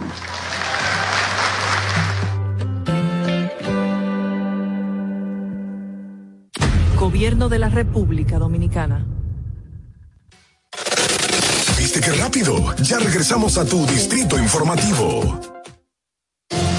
7.50 de la mañana, muchísimas gracias por mantener la sintonía con Distrito Informativo a través de la Roca 91.7 FM. Búsquenos en nuestras redes sociales arroba Distrito Informativo, tanto en Twitter como en Instagram, nuestros comentarios, debates, informaciones y muchísimas entrevistas interesantes. Usted la puede seguir reproduciendo y buscándola en nuestro canal de YouTube arroba Distrito Informativo. Chicas, ¿qué tienen por ahí? Bueno, yo tengo aquí, hay, eh, hay que em, informar que el presidente Luis Abinader, pues esta mañana se traslada hacia Pedernales, donde hay una serie de actividades que se realizarán en esa provincia, iniciando por proyectos nuevos que se, que forman parte de esta, de esta gran eh, em, forma o esta gran iniciativa para convertir a Pedernales en un punto turístico, en un, en un destino turístico. De entre las cosas que se van a inaugurar en el día de hoy está el primer palazo para la construcción del puerto de Cabo Rojo y también eh, el Picasso de las obras hidrosanitarias del proyecto de desarrollo turístico de Pedernales. O sea que en, el transcurso de la mañana nuestro presidente estará ya pues eh, eh, desarrollando actividades en torno a Pedernales y a este gran proyecto turístico que se desarrollará allá. Ay, qué bueno, qué bueno. Miren, retomando el tema de, de Estados Unidos, eh, me parece interesante que el expresidente Donald Trump dijo que pronunciará un importante discurso a Estados Unidos el viernes en la convención anual de la Asociación Nacional de Rifles, que se realizará precisamente en Texas precisamente en Texas. El líder republicano publicó ayer miércoles en su red social que Estados Unidos necesita soluciones reales y un, re- y un liderazgo real en ese sentido, no político y partidismo. O sea que, eh, bueno, en medio de todo, ustedes saben que durante, eh, en, la gestión de Trump, eh, luego de también un tiroteo a una escuela, salió la activista Emma González, que fue una de las sobrevivientes de, del, donde murieron 17 estudiantes y fue una de las eh, que confrontaba de tú a tú al expresidente de la República Trump, que de hecho la, la tildaba de, de lesbiana, que no le hacía mucho, eh, mucho caso a lo que decía, le decía esa cabeza raspada, porque ella le cuestionaba y le decía, ¿cuánto dinero recibes de la Asociación de Rifles? 30 millones estás recibiendo, o sea, era, era, era muy muy muy confrontativa con él precisamente porque decía usted recibe dinero de la asociación de rifles usted es miembro de la de la asociación de rifles y, y debería de hacer algo que no va a hacer nada pero eh, me parece esta esta reacción que, que ha dicho en el día de ayer eh, interesante sobre todo porque se retoma el debate en los Estados Unidos Interesante también es que vamos a hablar ahora de migración con nuestra experta Elizabeth, Elizabeth Sánchez, quien también es preparadora de impuestos y tiene un tema muy interesante para todos nuestros oyentes. Buenos días, Elizabeth, ¿cómo estás? Buenos días, Madeline, ¿cómo están? Escuchando lo que acaban de exponer sobre la reunión que va a haber mañana en Texas de la Asociación de Rifles. Esto es algo completamente inverosímil. Y encima hoy la Corte Suprema le va a rebatir al Estado de Nueva York que está prohibiendo que se vendan armas o que alguien porte una arma en la calle sin ninguna necesidad. O sea, es algo que en el único país del mundo que pasan estos tipos de masacre es aquí. Sí. Ni siquiera en el país de nosotros allá, que hablan tanto de la delincuencia, está como está el estado de Nueva York con la delincuencia. Y creo que lo- la única vez que en el país de nosotros pasó algo tan horroroso fue cuando hubo el asalto al Banco del Progreso en el 1994, de la cual mi mamá era la gerente y fue objeto de cinco, de cinco disparos. Creo que nunca en la vida, sí, mi mamá era la gerente del Banco del Progreso en ese entonces. Fue la que falleció en ese. En ese Eh, no, quien falleció Ah, era la asistente de mi mamá llamada Celeste. ok. Bueno, Pero en realidad es algo inverosímil. Igualmente, lo que está pasando con inmigración, va a haber muchos cambios que le están haciendo pensar al mundo que las cosas se van a arreglar, que la gente se va a arreglar, que los retrasos van a, a, a- a mermar. Eso es completamente imposible. Ah, Bueno, ¿y eso Elizabeth. ¿Por qué? Bueno, una de las preguntas que llegan a nuestra a nuestro correo, eh, Elizabeth, en cuanto a temas de migración, es si es posible que a una persona que le hayan quitado la residencia entrando al aeropuerto de New York hace 20 años pueda obtener nuevamente la residencia. Cuando usted entra aquí, dependiendo qué le sucedió para que el oficial migratorio, a la hora de usted ingresar como un residente, se dice arrive an alien en inglés, o sea, como un residente retornando, tiene que haber sido o que usted tenía una situación ah, criminal y usted fue juzgado, hizo, hizo tiempo dentro de la cárcel o hizo algo que se llama probatoria, dependiendo qué tipo de, de caso, si el caso se convirtió en, un- una felonía. Si es un caso pequeño, que aquí se le dice misdemeanor, no, no hay ningún problema. Dependiendo qué pasó, hay dos cosas. Que el oficial te deje entrar y te quite la residencia y tú tengas que esperar dentro de Estados Unidos o dentro del, del estado donde vivas para ir a ver a un juez migratorio. Que eso se puede coger, pel- pelear ese tipo de casos aquí se puede llevar hasta 10 años. Y si buscas un buen abogado, se te van más de 90 mil o hasta 100 mil dólares en esos 10 años. Pero si ese día el oficial, por lo que sea que usted le dio el mal uso a su residencia, la retorna ese mismo día a su país de origen, a usted le dan un papel donde dice usted fue retornado, donde dice qué fue lo que pasó. En ese papel te explica, usted es elegible para cualquier tipo de, de eh, para cualquier um, relief migratorio, o sea, para cualquier otro, para volver a tener la residencia, el- se me confunden las palabras, para volver a tener la residencia en cinco años. Usted es elegible para volver a aplicar por una residencia en 10 años, o usted es elegible para volver a aplicar por una residencia en 20, o, oígase bien, usted no es elegible nunca para otro proceso migratorio. O sea, que dependiendo lo, exacto. Se posiblemente se le dé la misma residencia y posiblemente no también. dependiendo lo que el oficial decide el día que te retornó, el papel te lo dice ahora. Si usted de eso hace 20 años, dependiendo lo que fue, tiene esposo ciudadano, tiene esposo residente, tiene hijos ciudadanos, sus hijos lo pueden pedir. La petición aquí va a caminar normal, claro, tiene que explicar, tienen que tener el número de las residencias que tuvo esa persona en su tiempo y su número de seguro social y explicar en la petición Inmigración no te va a negar la petición, te la van a aprobar. También el Centro Nacional de Visa va a continuar con los seis pasos. Quien va a determinar el día de la entrevista si usted es elegible para perdonarla o para perdonarlo es el oficial consular en el país de la entrevista. Pero- el oficial consular tiene un poder en sus manos increíble. Pero esa persona que se le, se le retira la residencia sí puede tener visa, o sea, para entrar y salir dentro de los Estados Unidos, o también pierde la posibilidad de tener un visado de los Estados Unidos. Totalmente. ¿Pierde o la tiene? No la pierde. La pierde. La pierde. O sea, no puede Claro ir en sí. calidad de turista, Nada. nada. Hay, ha habido casos, eh, supe de un caso de hace muchos años que a la persona la deportaron de aquí y le dieron visa de paseo. Eh, no sé qué pasó, se la dieron. Pero cuando entró aquí, el oficial migratorio del aeropuerto le preguntó, ¿y cómo usted consiguió esta visa? Pero eso es, durante, eso es durante un tiempo X o esa persona nunca, o sí, eh, digamos 10 años, va a volver a accesar a una visa de paseo. Dependiendo, como te explico, cuando te es removido de aquí, ¿qué dice la, los papeles? Si puedes aplicar por cualquier tipo de, de cosas migratorias en cierta cantidad de tiempo. que queda Realmente discreción. es muy difícil que si a usted lo deportan de aquí, a usted le den una visa de paseo. Lo que sí es posible que por la reunificación familiar a usted se le haga otra petición El día de la entrevista el oficial decide, ok, tiene todos sus hijos allá, tiene su esposo allá, la persona está aquí, por el por lo que pasó hace 20 años, a lo mejor no fue una mala intención, fue por falta de información, por no orientarse. Y el oficial le dice, ok, vamos a darle el derecho de hacer un perdón, que en este caso sería el perdón I-601, que se manda a inmigración y se puede coger un año, mandando todas las pruebas de lo el sufrimiento extremo que tiene esa familia, porque el padre o la madre o el esposo o la esposa es retenida y no se le deja ingresar aquí. Eh, Elizabeth, y justamente dentro de las eh, preguntas que nos llegaron para ti está la siguiente. Mi hijo ciudadano americano me pide, pero ya estoy casado con otra persona. ¿Tiene derecho, tiene derecho, o sea, esa persona a la cual piden, de pedir a su esposa, que no es la madre del joven?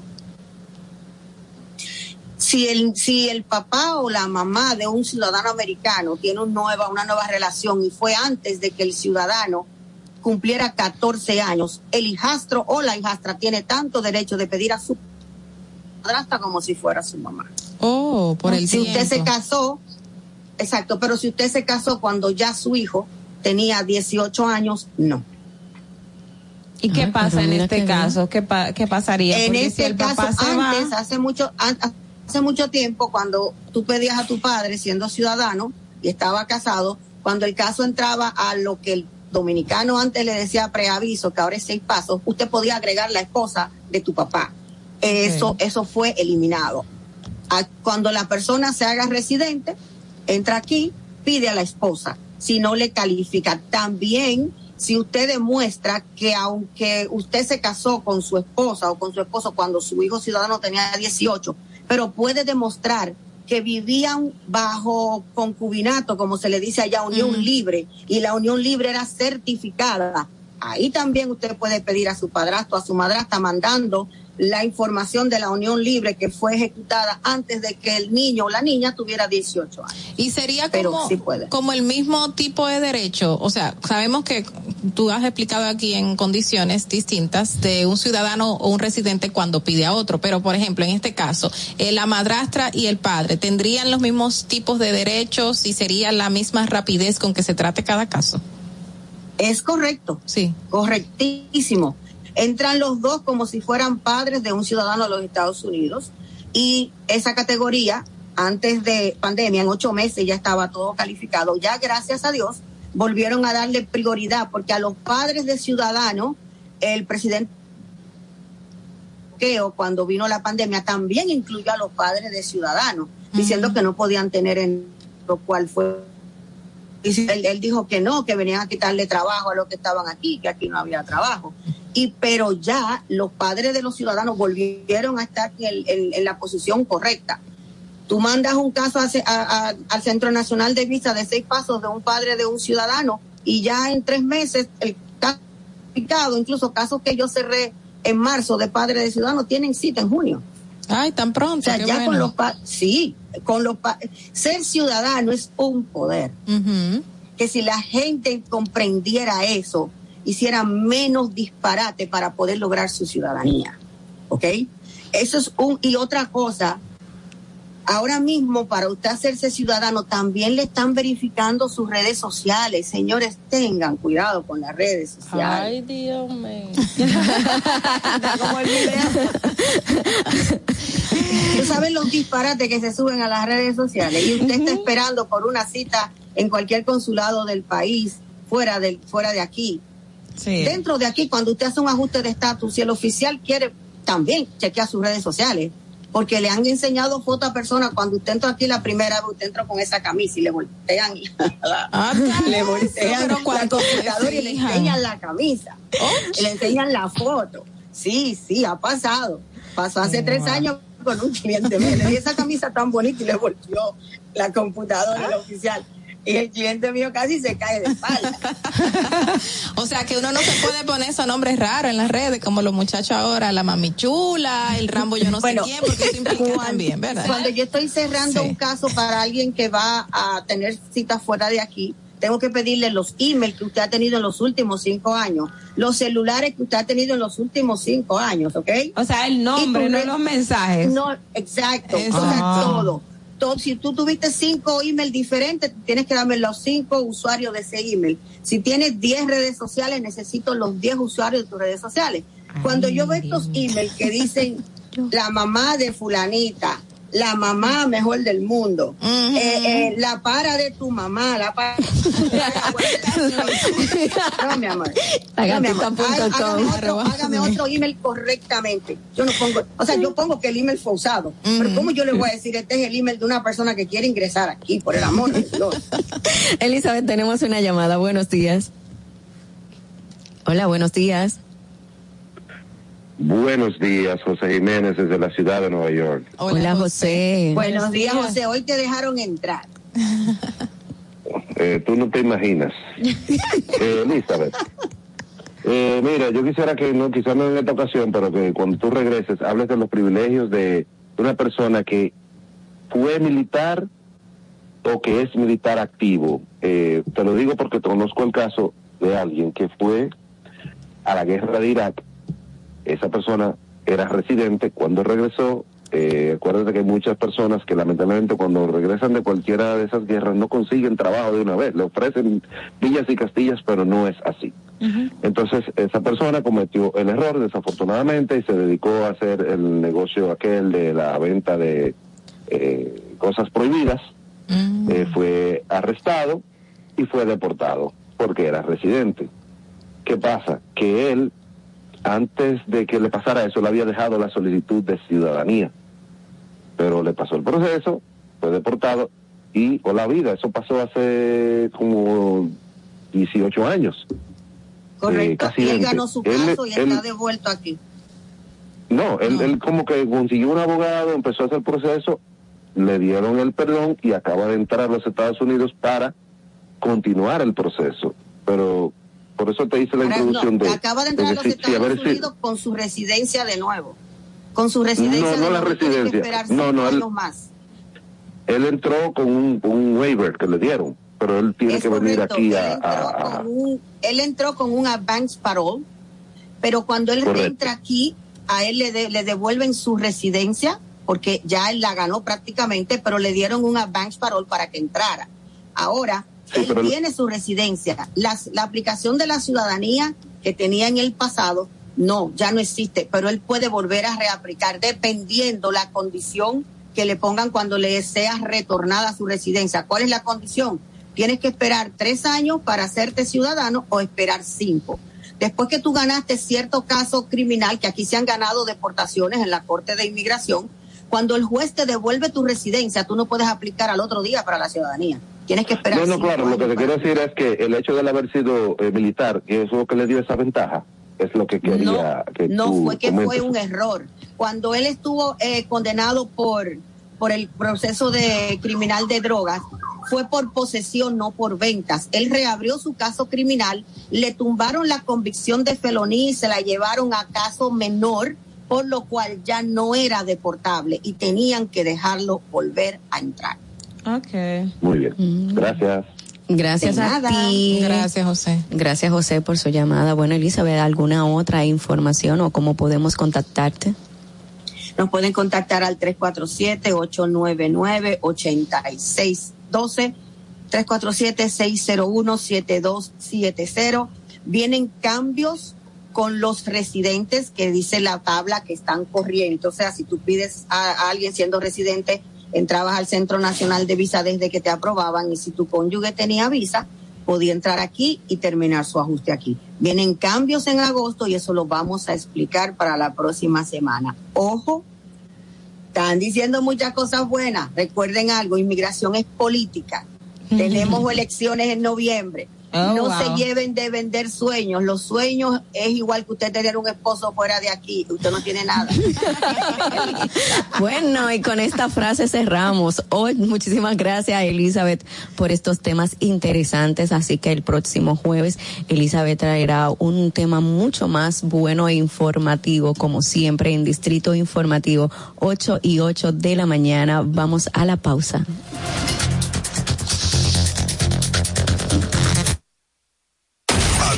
No te muevas de ahí. El breve más contenido en tu distrito informativo. Yo creo que hoy hay sobradas razones para darle gracias a Dios por nosotros haber tenido un presidente de la talla de Luis Abinadel, que le ha tocado enfrentar una situación difícil nunca antes vista en el mundo. Sin embargo, dentro de todas esas cosas, ha tenido presente a nuestro sector agropecuario, un sector tan frágil, tan importante y tan determinante como somos todos y cada uno de nosotros. Y nos dio una mano en un momento determinante donde nos estábamos ahogando con una pandemia tan grande, todo difícil. Y habilitó al Banco Agrícola en la presencia de nuestro querido compañero Durán para que nos prestara dinero a tasa cero. Y eso dio lugar a que nosotros nos oxigenáramos y pudiéramos sobrevivir a esta situación. Presidencia de la República Dominicana. Ahí mismito donde estás. O tal vez aquí, recostado bajo una mata de coco. O en la arena tomando el sol. O dentro del agua, no muy al fondo. O simplemente caminando por la orilla. Ahí mismo, abre tu nueva cuenta móvil BH de León, 100% digital y sin costo. La creas en minutos con cero pesos desde Móvil Banking Personal. Ábrela donde quieras, solo necesitas tu celular. Banco BH de León. Síguenos en nuestra cuenta de Instagram para mantenerte informado de todo lo que sucede en el programa. Arroba Distrito Informativo. Glen Beauty Salón con su Nails Bar Spa y Estética. Somos un centro equipado con las mejores tecnologías de belleza y un personal capacitado listo para que tengas una experiencia glam. Contamos con las técnicas más avanzadas de uñas, spa y centro de estética. Somos especialistas en reparación e hidratación de cabello botox capilar. Glam tiene para ti todo lo que necesitas para consentirte. Visítanos en la prestigiosa zona de Bellavista. Llámanos y reserva tu cita al 809-333-5174 y al WhatsApp 849-255-5174. Tenemos un espacio para ti. Glam Beauty Salon, Nails Bar, Spa y Estética. Una inversión del Estado Dominicano de aproximadamente 2.500 millones de pesos para el productor arrocero como una entrega directa al sector. Ningún gobierno ha apoyado al sector arrocero como lo ha hecho el presidente Luis Abinader. Sin su apoyo, los productores estaríamos pasando por un mal momento. Sin su intervención en medio de esta crisis mundial, estarían los campos al día de hoy posiblemente abandonados y el pueblo estaría desabastecido de su principal alimento.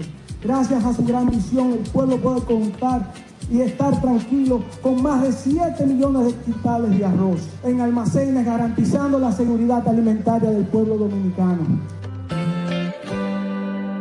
Gobierno de la República Dominicana. Si quieres participar en el programa, envíanos tu nota de voz o mensaje escrito al WhatsApp 862-320-0075. 862-320-0075. Distrito Informativo. Y, y- y aquí está el equipo del gusto, la bella Dolphy Peláez. Busquen un, un suape y busquen un recogedor porque me voy a regar. Lo acompaña ñonguito. Que usted se sacrifique tanto en su oficina hasta las 8 de la noche. El importado Harold Díaz. Lo mío es de hilo de Yedella. La más reciente adquisición, el actor más cotizado, más no el mejor pagado, Oscar Carrasquillo. Y el hombre que gana menos que su mujer tiene que se sienta negro en la cama, en la intimidad. Juan Carlos Pichardo. Señores, esto es el gusto de las 12. Sintonice a partir de las 12 del mediodía por La Roca 91.7. Si quieres más diversión, no busques, no hay más. Te acompañan de lunes a viernes, de 12 a 2 de la tarde por La Roca 91.7 FM. E- e- El gusto de las 12. ¿Viste qué rápido? Ya regresamos a tu distrito informativo. La hora estilar ha llegado. Por eso te traemos la entrevista del día en tu distrito informativo. 8.13 de la mañana, muy buenos días a los que nos sintonizan ahora a través de la Roca 91.7 FM. Somos Distrito Informativo y en este momento vamos a nuestra parte especial a una gran entrevista con la señora Katia Salomón, abogada, también es directora ejecutiva de la Asociación Dominicana de Empresas de Seguridad, ADECIN. Bueno, en este tema la señora va a hablar un poco sobre la sentencia contra el artículo 14 de la ley 6 31-16 de porte y tendencia de arma de fuego, la cual esta exige o exige a las compañías de vigilancia contrarrestar o contratar al personal armado mayor de 30 años. Buenos días, señora Katia. Muy buenos días, muchísimas gracias eh, por la invitación, Distrito Informativo, y bueno, por la oportunidad de que a través de ustedes pueda conocer su público un poquito más de la labor que viene eh, ADECIN desde hace más de 40 años ejerciendo en favor de lo que es la seguridad ciudadana. Eh, en el día de hoy eh, estamos aquí para hablar un poco sobre un tema que ha sonado mucho en esta semana y es eh, la sentencia del Tribunal Constitucional. Es importante entender que esta sentencia surge como respuesta a una instancia que somete a DECINC precisamente para que esta alta corte evalúe su texto legal.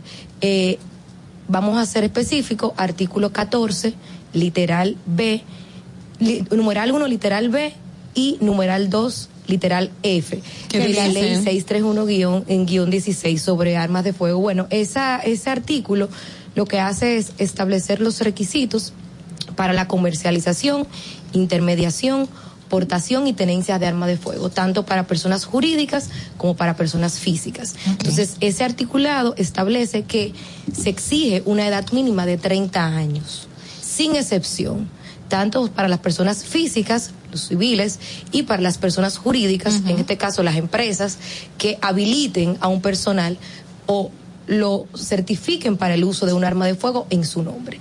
Entonces, eh, esa limitante, eh, nosotros le decíamos al Tribunal Constitucional, mira, debe revisarse porque, además de que vulnera el derecho a la igualdad, eh, a la razonabilidad en la aplicación de la ley, que no puede ordenar sino más que lo ju- justo y útil, pues también te vulnera el derecho al acceso al trabajo, que es un derecho constitucional. Entonces tú estás creando un ambiente favorable para mayores de 30 años y desfavorable para los menores de 30 años que caen en el rango de 18 y 30, que no tienen acceso, en este caso, a desempeñarse como oficial de seguridad, puesto que no pueden portar un arma.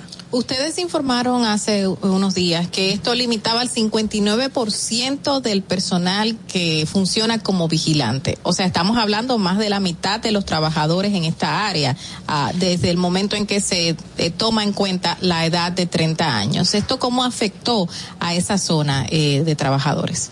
Bueno, realmente quedaba eh, fuera del rango, eh, vamos a decir, habilitados para trabajar aproximadamente un 59%.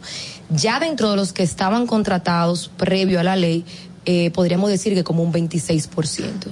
Entonces, eh, vamos a decir que esto es restringir la posibilidad a miles y miles de jóvenes de que se puedan dedicar a un oficio digno eh, para el sustento de su familia. Entonces, eh, nosotros entendemos que hemos avanzado como nación eh, con esta sentencia porque estamos viviendo en el Estado social y democrático de derecho que manda nuestra Constitución.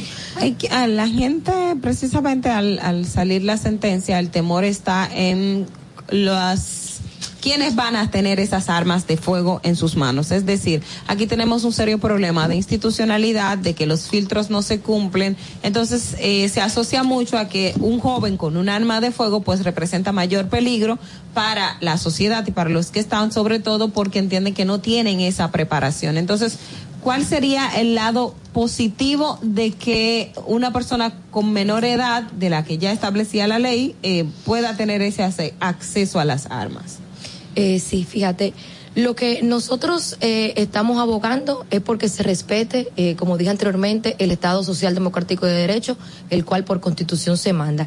Fuera de ahí, independientemente de la edad, para el porte y la tenencia. En el caso de las empresas eh, de vigilancia y seguridad privada, el mismo artículo 46 de esa ley sobre porte y tenencia de arma de fuego establece una serie de requisitos.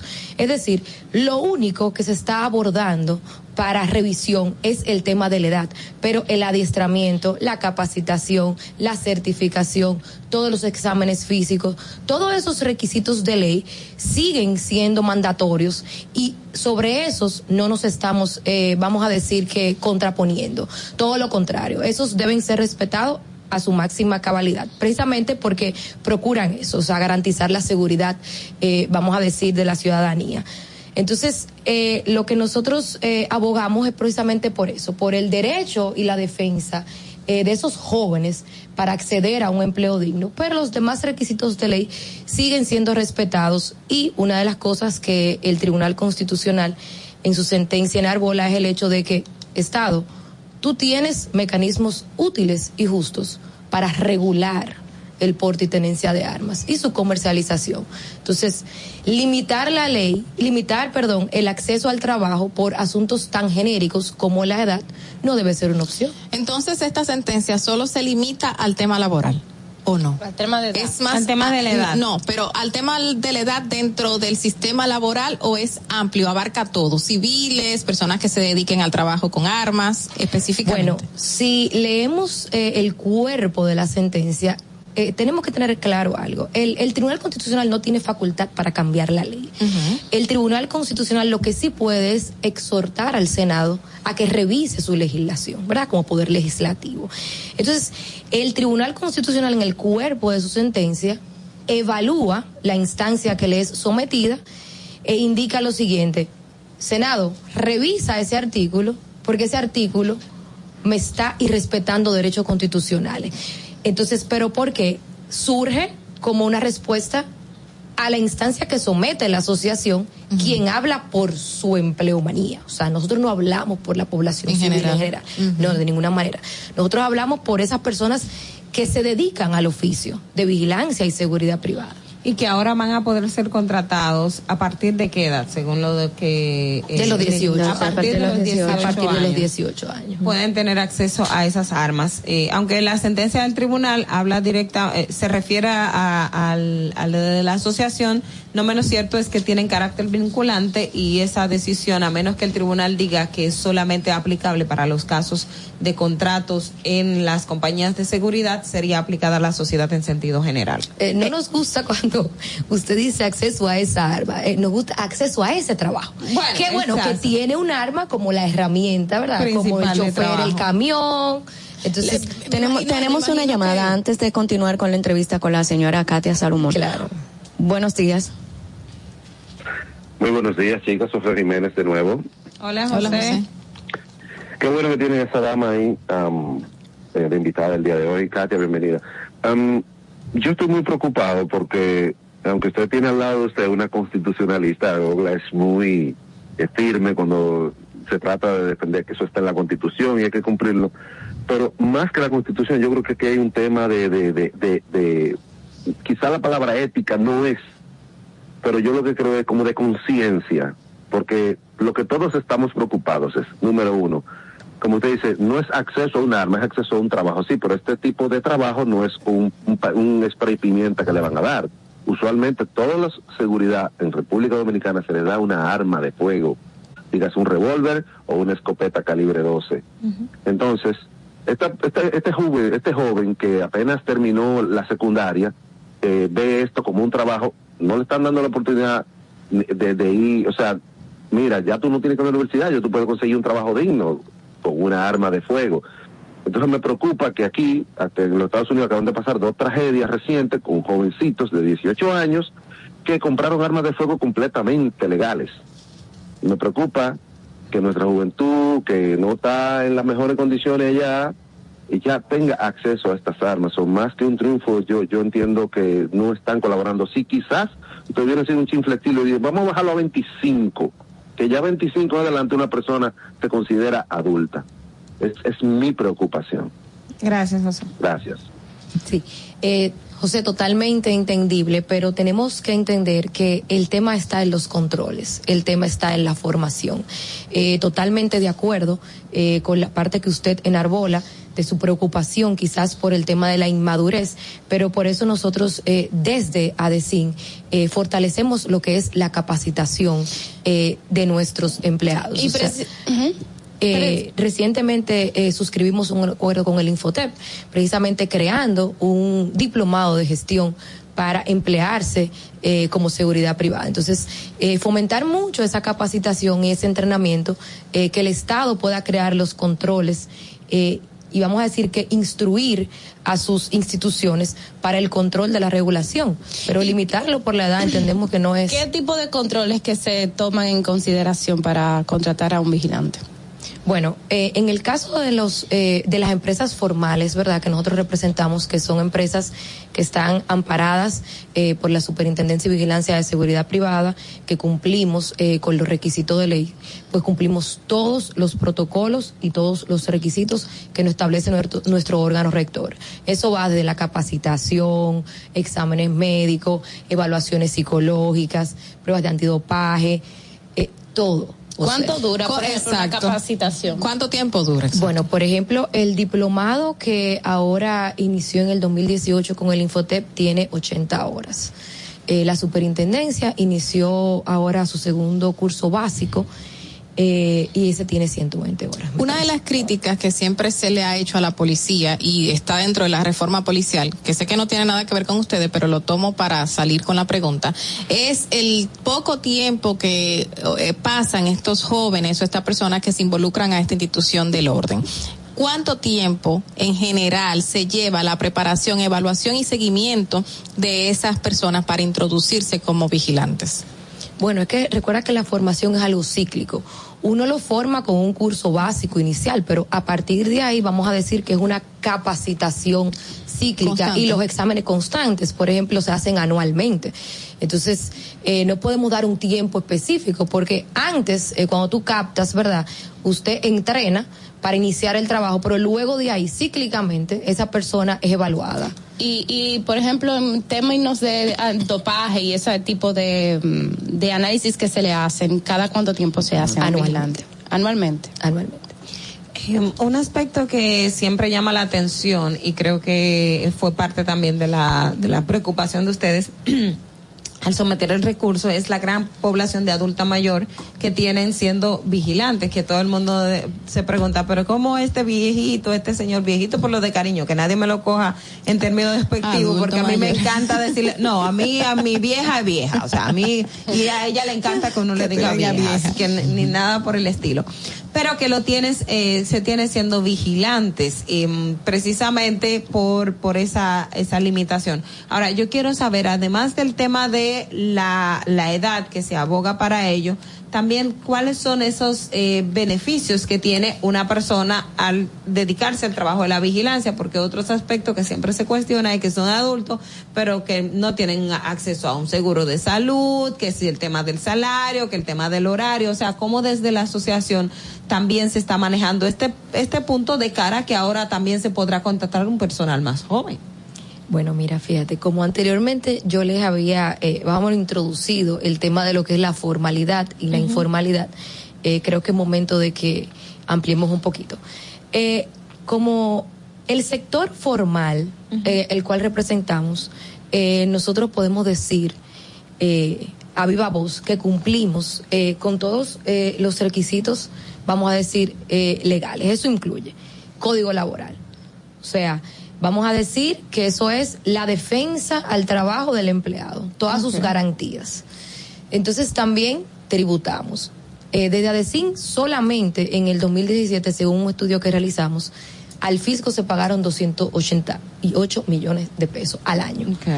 3 mil millones en salario. O sea, nosotros representamos al sector formal, el que cumple. Ahora bien, hay un sector informal, uno de cada tres vigilantes pertenece al sector Al sector informal. Ese sector informal entonces no capacita, no entrena, no cumple con los requisitos de ley. Entonces ahí está el no- miedo de nosotros de que vayan a tener a, a una persona acceso a arma de Pero fuego el- sin esa preparación. Es que el sector formal, el sector informal no adquiere las armas de fuego por las vías legales.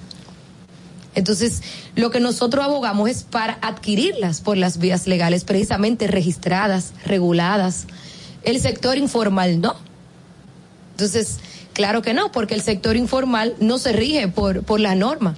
Nosotros sí, nosotros lo hacemos, vamos a decir que por lo legal, eh, con un ministerio de Interior y Policía detrás, con una superintendencia de vigilancia y seguridad privada. Es que es peor aún, porque si tú me hablas del escenario de que uno de cada tres vigilantes está en el sector privado Informal, informal, informal. Y, y entonces si el sector informal ah, toma esas armas de manera ilegal, o sea, estamos hablando de un escenario eh, bastante peligroso. Hay una información que sí me gustaría que sí me gustaría rescatar con ustedes. ¿Cuánto es un salario de un vigilante privado? Y me gustaría saber también cuándo fue la última vez que se aumentó a, a este sector. eh, julio eh, del 2021, eh, la resolución 01-2021 del Comité Nacional de Salario lo estableció en 17.250 pesos, salario base.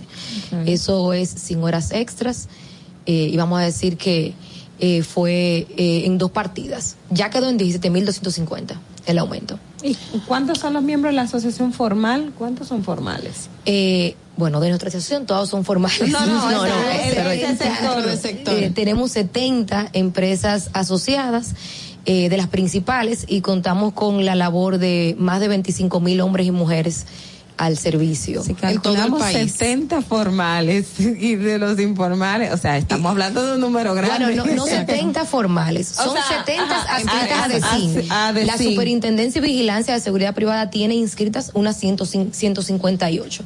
Lo que pasa es que como asociación sin fines de lucro es, vamos a decir, Ajá, voluntario de cada empresa eh, unirse. A, a- a mí, bueno, hubo un tiempo en que se, o- se dieron muchos atracos eh, a vigilantes eh, y en el manejo, por ejemplo, del arma que no no tenían tanto conocimiento, eso fue lo que se manifestó en ese momento y eran asaltados por el arma de fuego.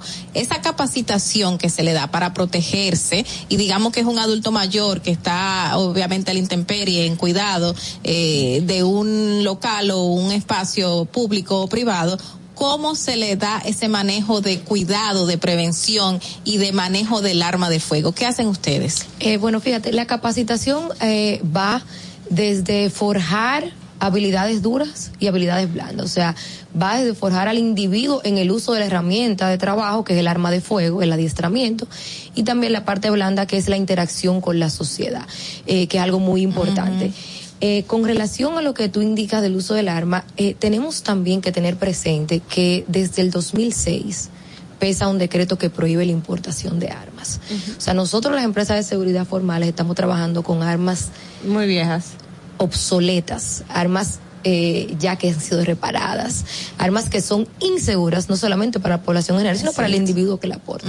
Entonces, eh, como dice un adagio jurídico, nadie está obligado a lo imposible. Nosotros tratamos y, y seguimos abogando eh, y trabajando de la mano con, vamos a decir que con las instituciones del Estado para nosotros poder contar con las herramientas materiales y jurídicas para seguir cumpliendo con nuestra misión, que es precisamente coayudar a la, a la seguridad ciudadana.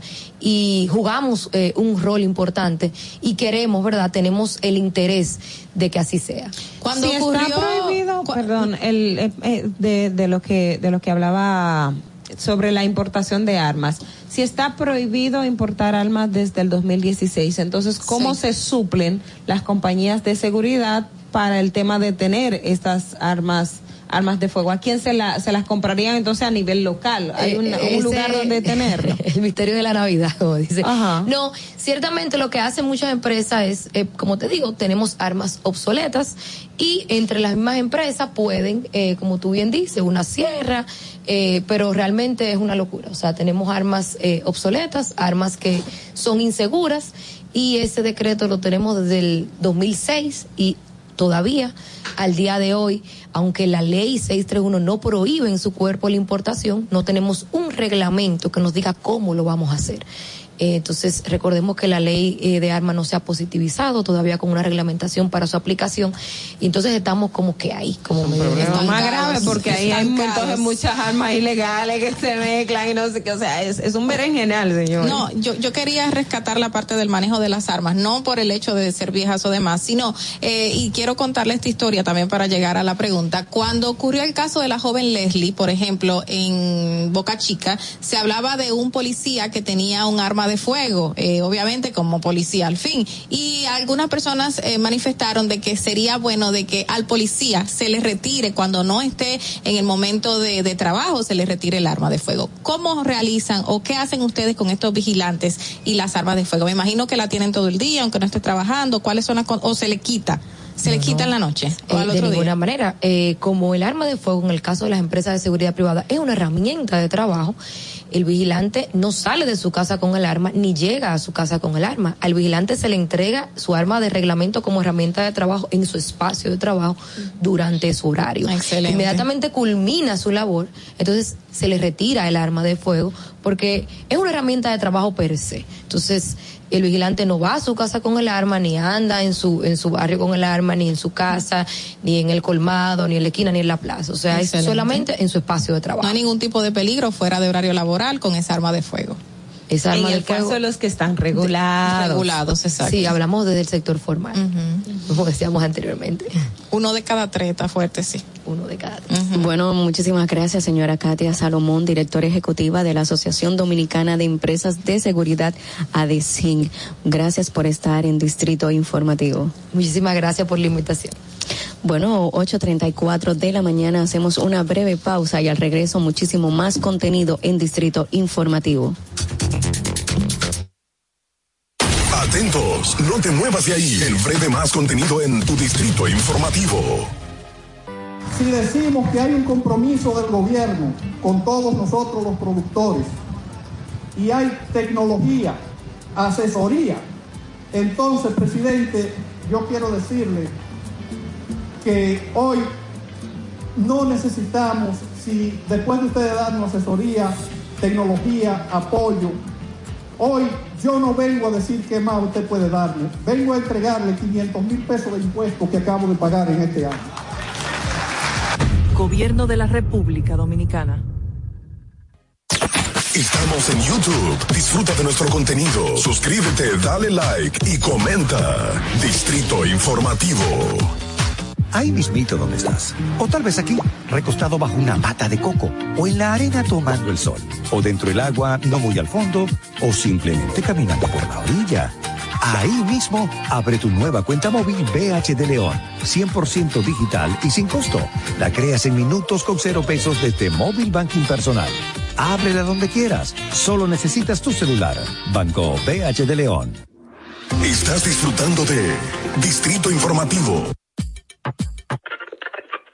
Cuando uno ve televisión, busca entretenimiento, algo con que identificarte y que te dé un buen momento. Hay tantas cosas en el mundo, demasiados inventados, pero ¿dónde veo lo mío? Lo de los dominicanos. Y a ese mismo punto hemos venido cayendo para el mejor contenido. Baja Dominican Network. Te aseguro que si lo bajas inmediato te vicias. Hay obra conciertos musicales, religiosos y noticias. Pero ¿acaso sabes tú que es realmente adictivo en esta comunidad su contenido exclusivo? Oye, lo mejor de ahí para que lo tengas siempre puesto es el servicio limosina que ofrecemos yo y Ñeñe. ¿Cómo que eso es lo más duro? Estoy seguro que tú has visto. El programa de los compadres con Correa y con Ñonguito. Perdóneme, muchacho, que le dañe el momento. El mejor programa de ahí, Pochi Santo y el Y reencuentro. si yo bajo la aplicación, a tú te de lo guata bien. Si tú eres dominicano, baja Dominican Network.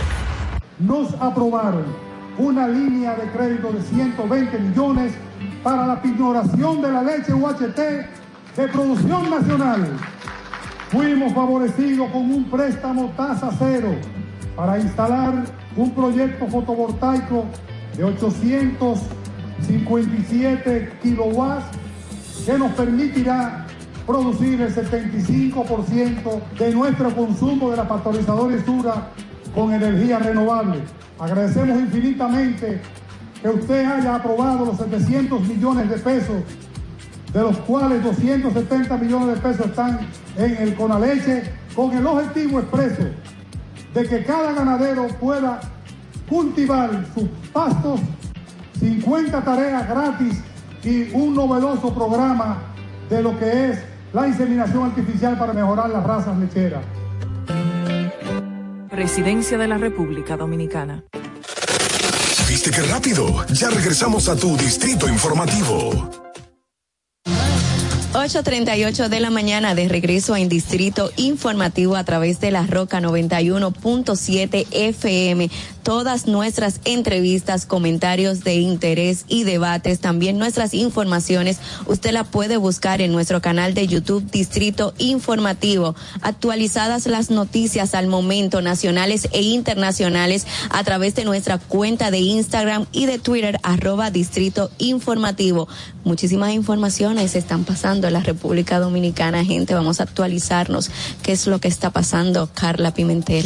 Bueno, justamente el Senado de la República aprobó en segunda lectura el proyecto de ley que establece el régimen aplicable para la regulación del fideicomiso público en la República Dominicana. Esto, obviamente, en medio de amplias discusiones que también generaron que se retiraran las bancadas de la Fuerza del Pueblo y del Partido de la Liberación Dominicana. 14 senadores votaron a favor y cuatro votaron no votaron no durante el quórum de 18 que permaneció en el hemiciclo tras el retiro, obviamente, de los demás bloques. Estamos hablando que se retiraron la Fuerza del Pueblo y se retiró el Partido de la Liberación Dominicana. Para eh, dar un contexto del proyecto, el proyecto de ley que regula los fideicomisos públicos tiene el propósito que todos estábamos exigiendo, establecer una normativa particular para la regulación del fideicomiso público, su organización, su estructura y función así como respecto a sus capacidades legales para administrar, administrar los recursos públicos y proveer gestiones y gestionar,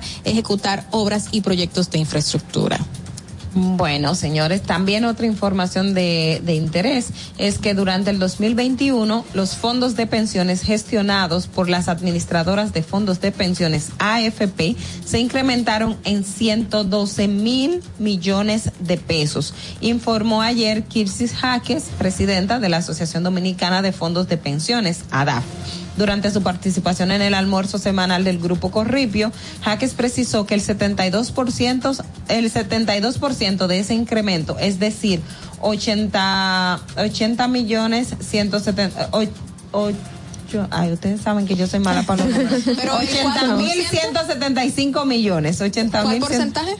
El 72%, 72. Estuvo, eh, se obtuvo para la rentabilidad que lograron las AFP en favor de los afiliados al invertir esos fondos. Mm. Cito, eso quiere decir que en 2021 cada afiliado ha ganado en promedio 19.227 pesos por rentabilidad, mientras que las AFP han ganado un promedio de 1.167 por afiliado, menos de 100 al mes. Eso es lo que dice. Afiliado. Por afiliado. Tú estás viendo. Y cada afiliado ganó 19.227. Eso dijeron las AFP. Entonces, es decir, que en promedio los afiliados obtuvieron ese año 16 veces más por la rentabilidad de las inversiones que lo que las AFP han ganado por cada afiliado. Oye. Eso dijo la presidenta de la ellos. No, y recordamos lo que pasó en enero, que si si una persona no se fija que le, la, la ganancia que tiene mensual se le redujo, pues no nos hubiésemos dado cuenta de que a todos se nos estaba reduciendo esa gran cantidad que entra por la rentabilidad que tienen nuestros recursos dentro de las AFP y las AFP seguían cobrando la misma cantidad y el mismo porcentaje a pesar de la deficiencia o reducción que teníamos nosotros. Así que por ahí va la cosa, señores. En otra información, y yo creo que esto es algo positivo, obviamente estamos eh, viviendo en los últimos años en la región del Caribe un gran problema que es el de sargazo y que afecta diariamente al turismo. Eso crea un mal olor en las playas y obviamente hace y, retrae a la gente. Eso es horroroso de que asista o visite las playas y eso está ocurriendo aquí en la República Dominicana y ha traído grandes pérdidas a las actividades turísticas. Pero, según informaron, la Autoridad Nacional de Asuntos Marítimos de la República Dominicana adquirió recientemente un servicio satelital de detección y seguimiento del sargazo en aguas abiertas es decir, a la empresa pionera del suministro eh, va a mantenerse en una vigilancia y control de la llegada del sargazo a la tierra. Es decir, que van a estar monitoreando constantemente esa ida del sargazo y me imagino que se va a, a, Detectar. A detectar, exacto, esa es la palabra. A detectar antes de que llegue a las orillas de nuestras playas. Pero eh, yo eso Eso es lo que yo entendí. Yo yo estaba la semana pasada en la playa. Y eso fue una cosa increíble. Yo no me di cuenta cuánto llegó. O sea, eso fue como que yo estaba en, en la playa y media hora después estaba llena de sargazo. Eso fue una cosa impresionante. Yo, o sea, no distinguí el tiempo. Después los niños comenzaron a sacar, comenzaron a jugar con eso. En fin, yo la verdad es que creo a veces que, la, que con la naturaleza no se puede. Yo me imagino que este tipo de tecnología pues permitirá quizás incluso hasta estudiar eh, este pro, este proceso El movimiento, natural sí. pero evitarlo evitarlo porque al final o sea es, es muy difícil es muy Bueno, los difícil. países están luchando con eso porque Debo- no no es incontrolable. Debo decirte que los hoteles, por ejemplo, en la zona este, en Punta, en Punta Cana, hay hoteles que dedican una parte importante de dinero para, Para buscar equipo, porque no estamos hablando de que una persona puede hacerlo, o sea, de, equipos que se encargan de eso y que lo, y que lo pague el sector privado. No, mira, Sí. eso se tiene que resaltar porque el mismo medio ambiente también ha invertido y se está buscando una solución porque yo eh, soy consciente de que se han introducido maquinarias que se han dado cuenta después que se hace el de que afectan, por ejemplo, las playas y que esto va a provocar un problema en la zona.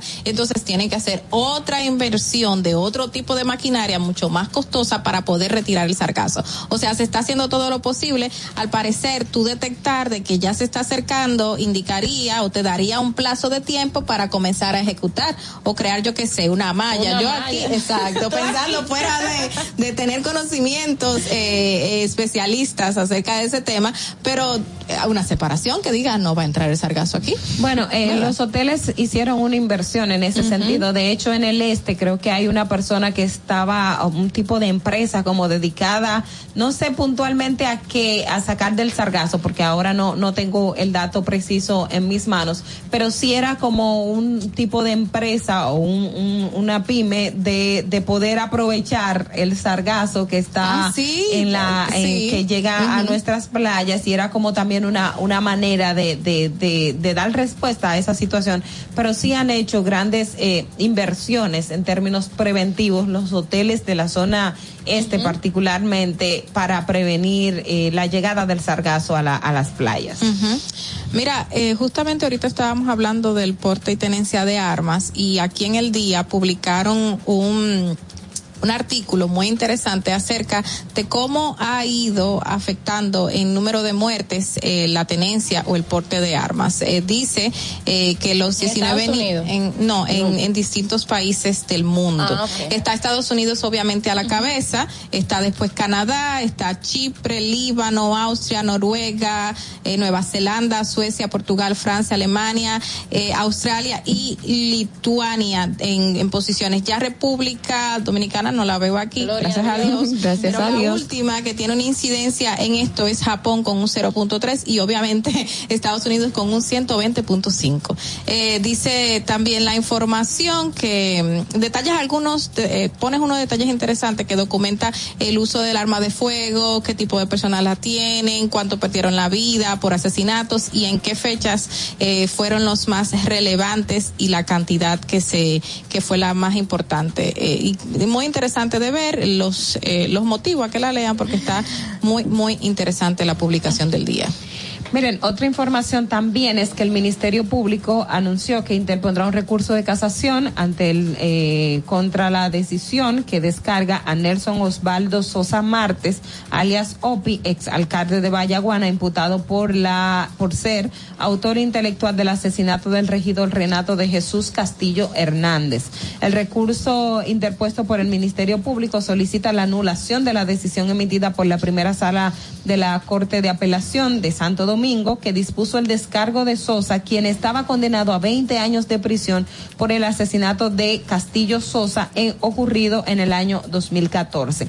El recurso fue presentado pues por el procurador de la Corte de Apelación y a todos los que no tengan este caso fresco, estamos hablando del regidor de Vallaguana que durante una denuncia, de hecho, que estaba haciendo por lo que el alcalde titular en ese momento llevaba en ejecución en esa localidad, pues se le eh, fue asesinado y todos los indicios, de hecho, el Ministerio Público hizo una gran investigación en ese sentido. de años. De años, que es un proceso que vuelvo y, y le digo, el tema de jugar con el tiempo y que la gente olvida y que se olvida y que los procesos pasan, pues ese caso, antes de emitirse una primera sentencia, tomó mucho tiempo porque hubo muchos incidentes. De hecho, tuvo que ser sacado de la demarcación de allá para traerlo a la provincia de Santo Domingo, donde finalmente un tribunal pudo, pudo eh, establecer una condena y una sentencia en el caso que ahora entonces la Corte decide variarla, que no entendemos cuáles serían las razones, porque de verdad ese es un caso que sentó un mal precedente, sobre todo porque era una administración en curso, era un regidor en el ejercicio de sus funciones contra un alcalde o director de, de, de junta de, distrital, distrital que en ese momento ocurrieron estos hechos. Mira, eso fue un caso que ocurrió en el 2014 y la sentencia se obtuvo en el 2021. Estamos Exacto. hablando que duró unos siete años en proceso con todas Toda esas eh, incongruencias, eh, momentos en que se quería que se desviara toda la documentación y las pruebas. Y recuerdo a la viuda con sus hijos constantemente en, en cada en cada tribunal, en cada espacio, en los medios de comunicación y esa señora se mantuvo firme hasta Bueno, que se no logró. solo eso, ella de hecho tuvo que amenazar que se iba a matar con sus Sí, hijos. ay, sí, terrible. Por toda la presión que estaba recibiendo. O sea, hubo un, un tema psicológico tan grave que de hecho hubo una intervención de las autoridades porque el nivel de presión, el nivel de asedio, el nivel de, de que hostigamiento veces que tenían, o sea, todo lo que implicaba el caso del regidor de Vallaguana definitivamente eh, preocupa la decisión que emitió la Corte en ese sentido. Hubo otro condenado, pero a 10 años. Sí, que hay más condenados. eh, sí, hay más condenados en ese sentido.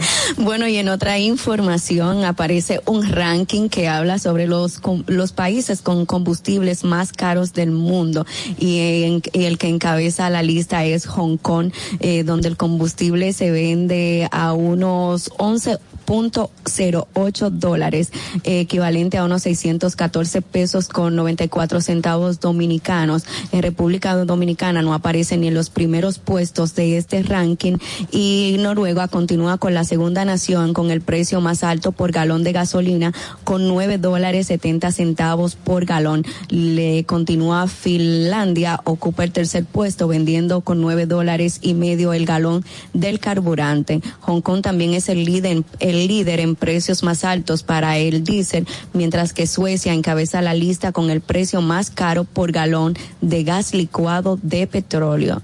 Ya ustedes saben que pueden buscar este ranking y conocer que ni siquiera estamos en los primeros lugares de los 22 países que vende el galón de combustible más caro a nivel mundial. Ah, eso es bueno. Bueno, rapidito informarles que hay más información sobre los allanamientos que se realizaron en Santo Domingo Este, por los que se decomisó 11 fusiles de alto calibre, 5 pistolas y cientos de municiones. Hay dos personas que están presas y hay que decir que esto, esto, estos allanamientos se realizan en conjunto con las autoridades norteamericanas, específicamente em, la, la Oficina de Investigación de Seguridad Nacional de los Estados Unidos está involucrada en esta investigación de armas que llegaron desde Estados Unidos. Dice que las armas, la información que estoy leyendo de acento, las armas fueron decomisadas mediante un allanamiento realizado en el residencial, en un residencial del Parque del Este en el municipio Santo Domingo Este de la provincia de Santo Domingo.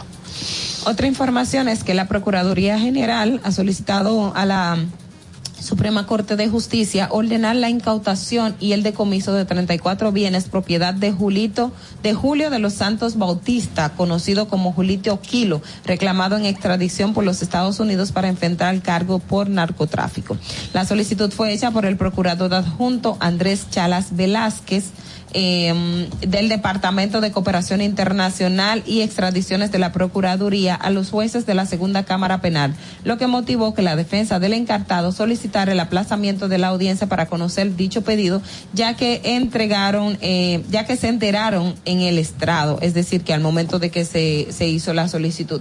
En esta situación, el tribunal presidido por Francisco Jerez Mena, integrado por Fran Soto, Francisco Ortega Polanco y María Galavito, aplazaron la audiencia para el el 3 de junio a las 10 de la mañana. Julito Quilo está siendo solicitado en extradición, ya tiene una petición preventiva como medida de coerción, mientras tanto eh, se debata si procede o no enviarlo en extradición a los Estados Unidos, pues además de esto se está pidiendo la incautación de sus bienes como parte de que formen parte para el, del proceso judicial. Y en caso de que se emita una sentencia en Estados Unidos, entonces se pueda proceder al decomiso de los bienes Martínez y un anuncio público, el Centro de Operaciones de Emergencia aumentó a seis las provincias en alerta amarilla y mantienen siete en alerta verde por posibles inundaciones ante incidencia de la vaguada que estará provocando aguaceros dispersos en gran parte del territorio nacional. En la que está en amarilla son Atomayor, La Vega, Santiago, Monteplata, San José de Ocoa, Monseñor Noel y Sánchez Ramírez y las que están en verde obviamente está Santo Domingo,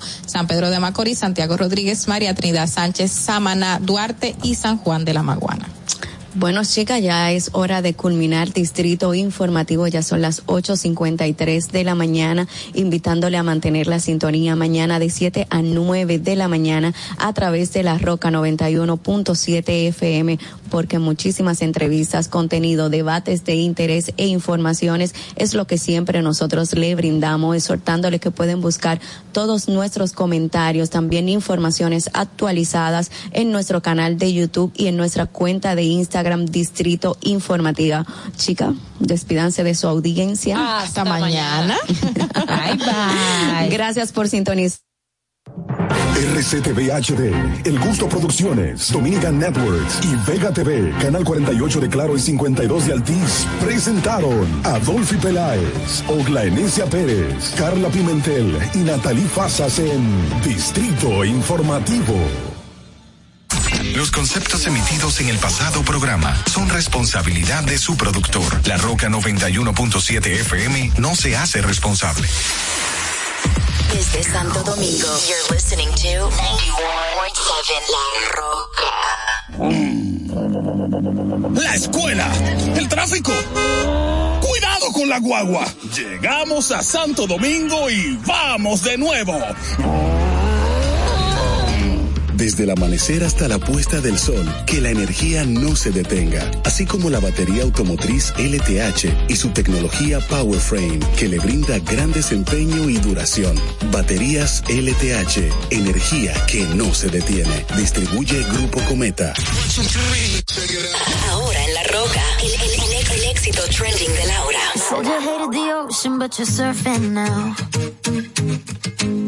I said I love you for life, but I just sold our house. We were kids at the start, I guess we're grown ups now. Mm. Couldn't ever imagine even having doubts, but not everything works out. No, now I'm out dancing with strangers. You could be casually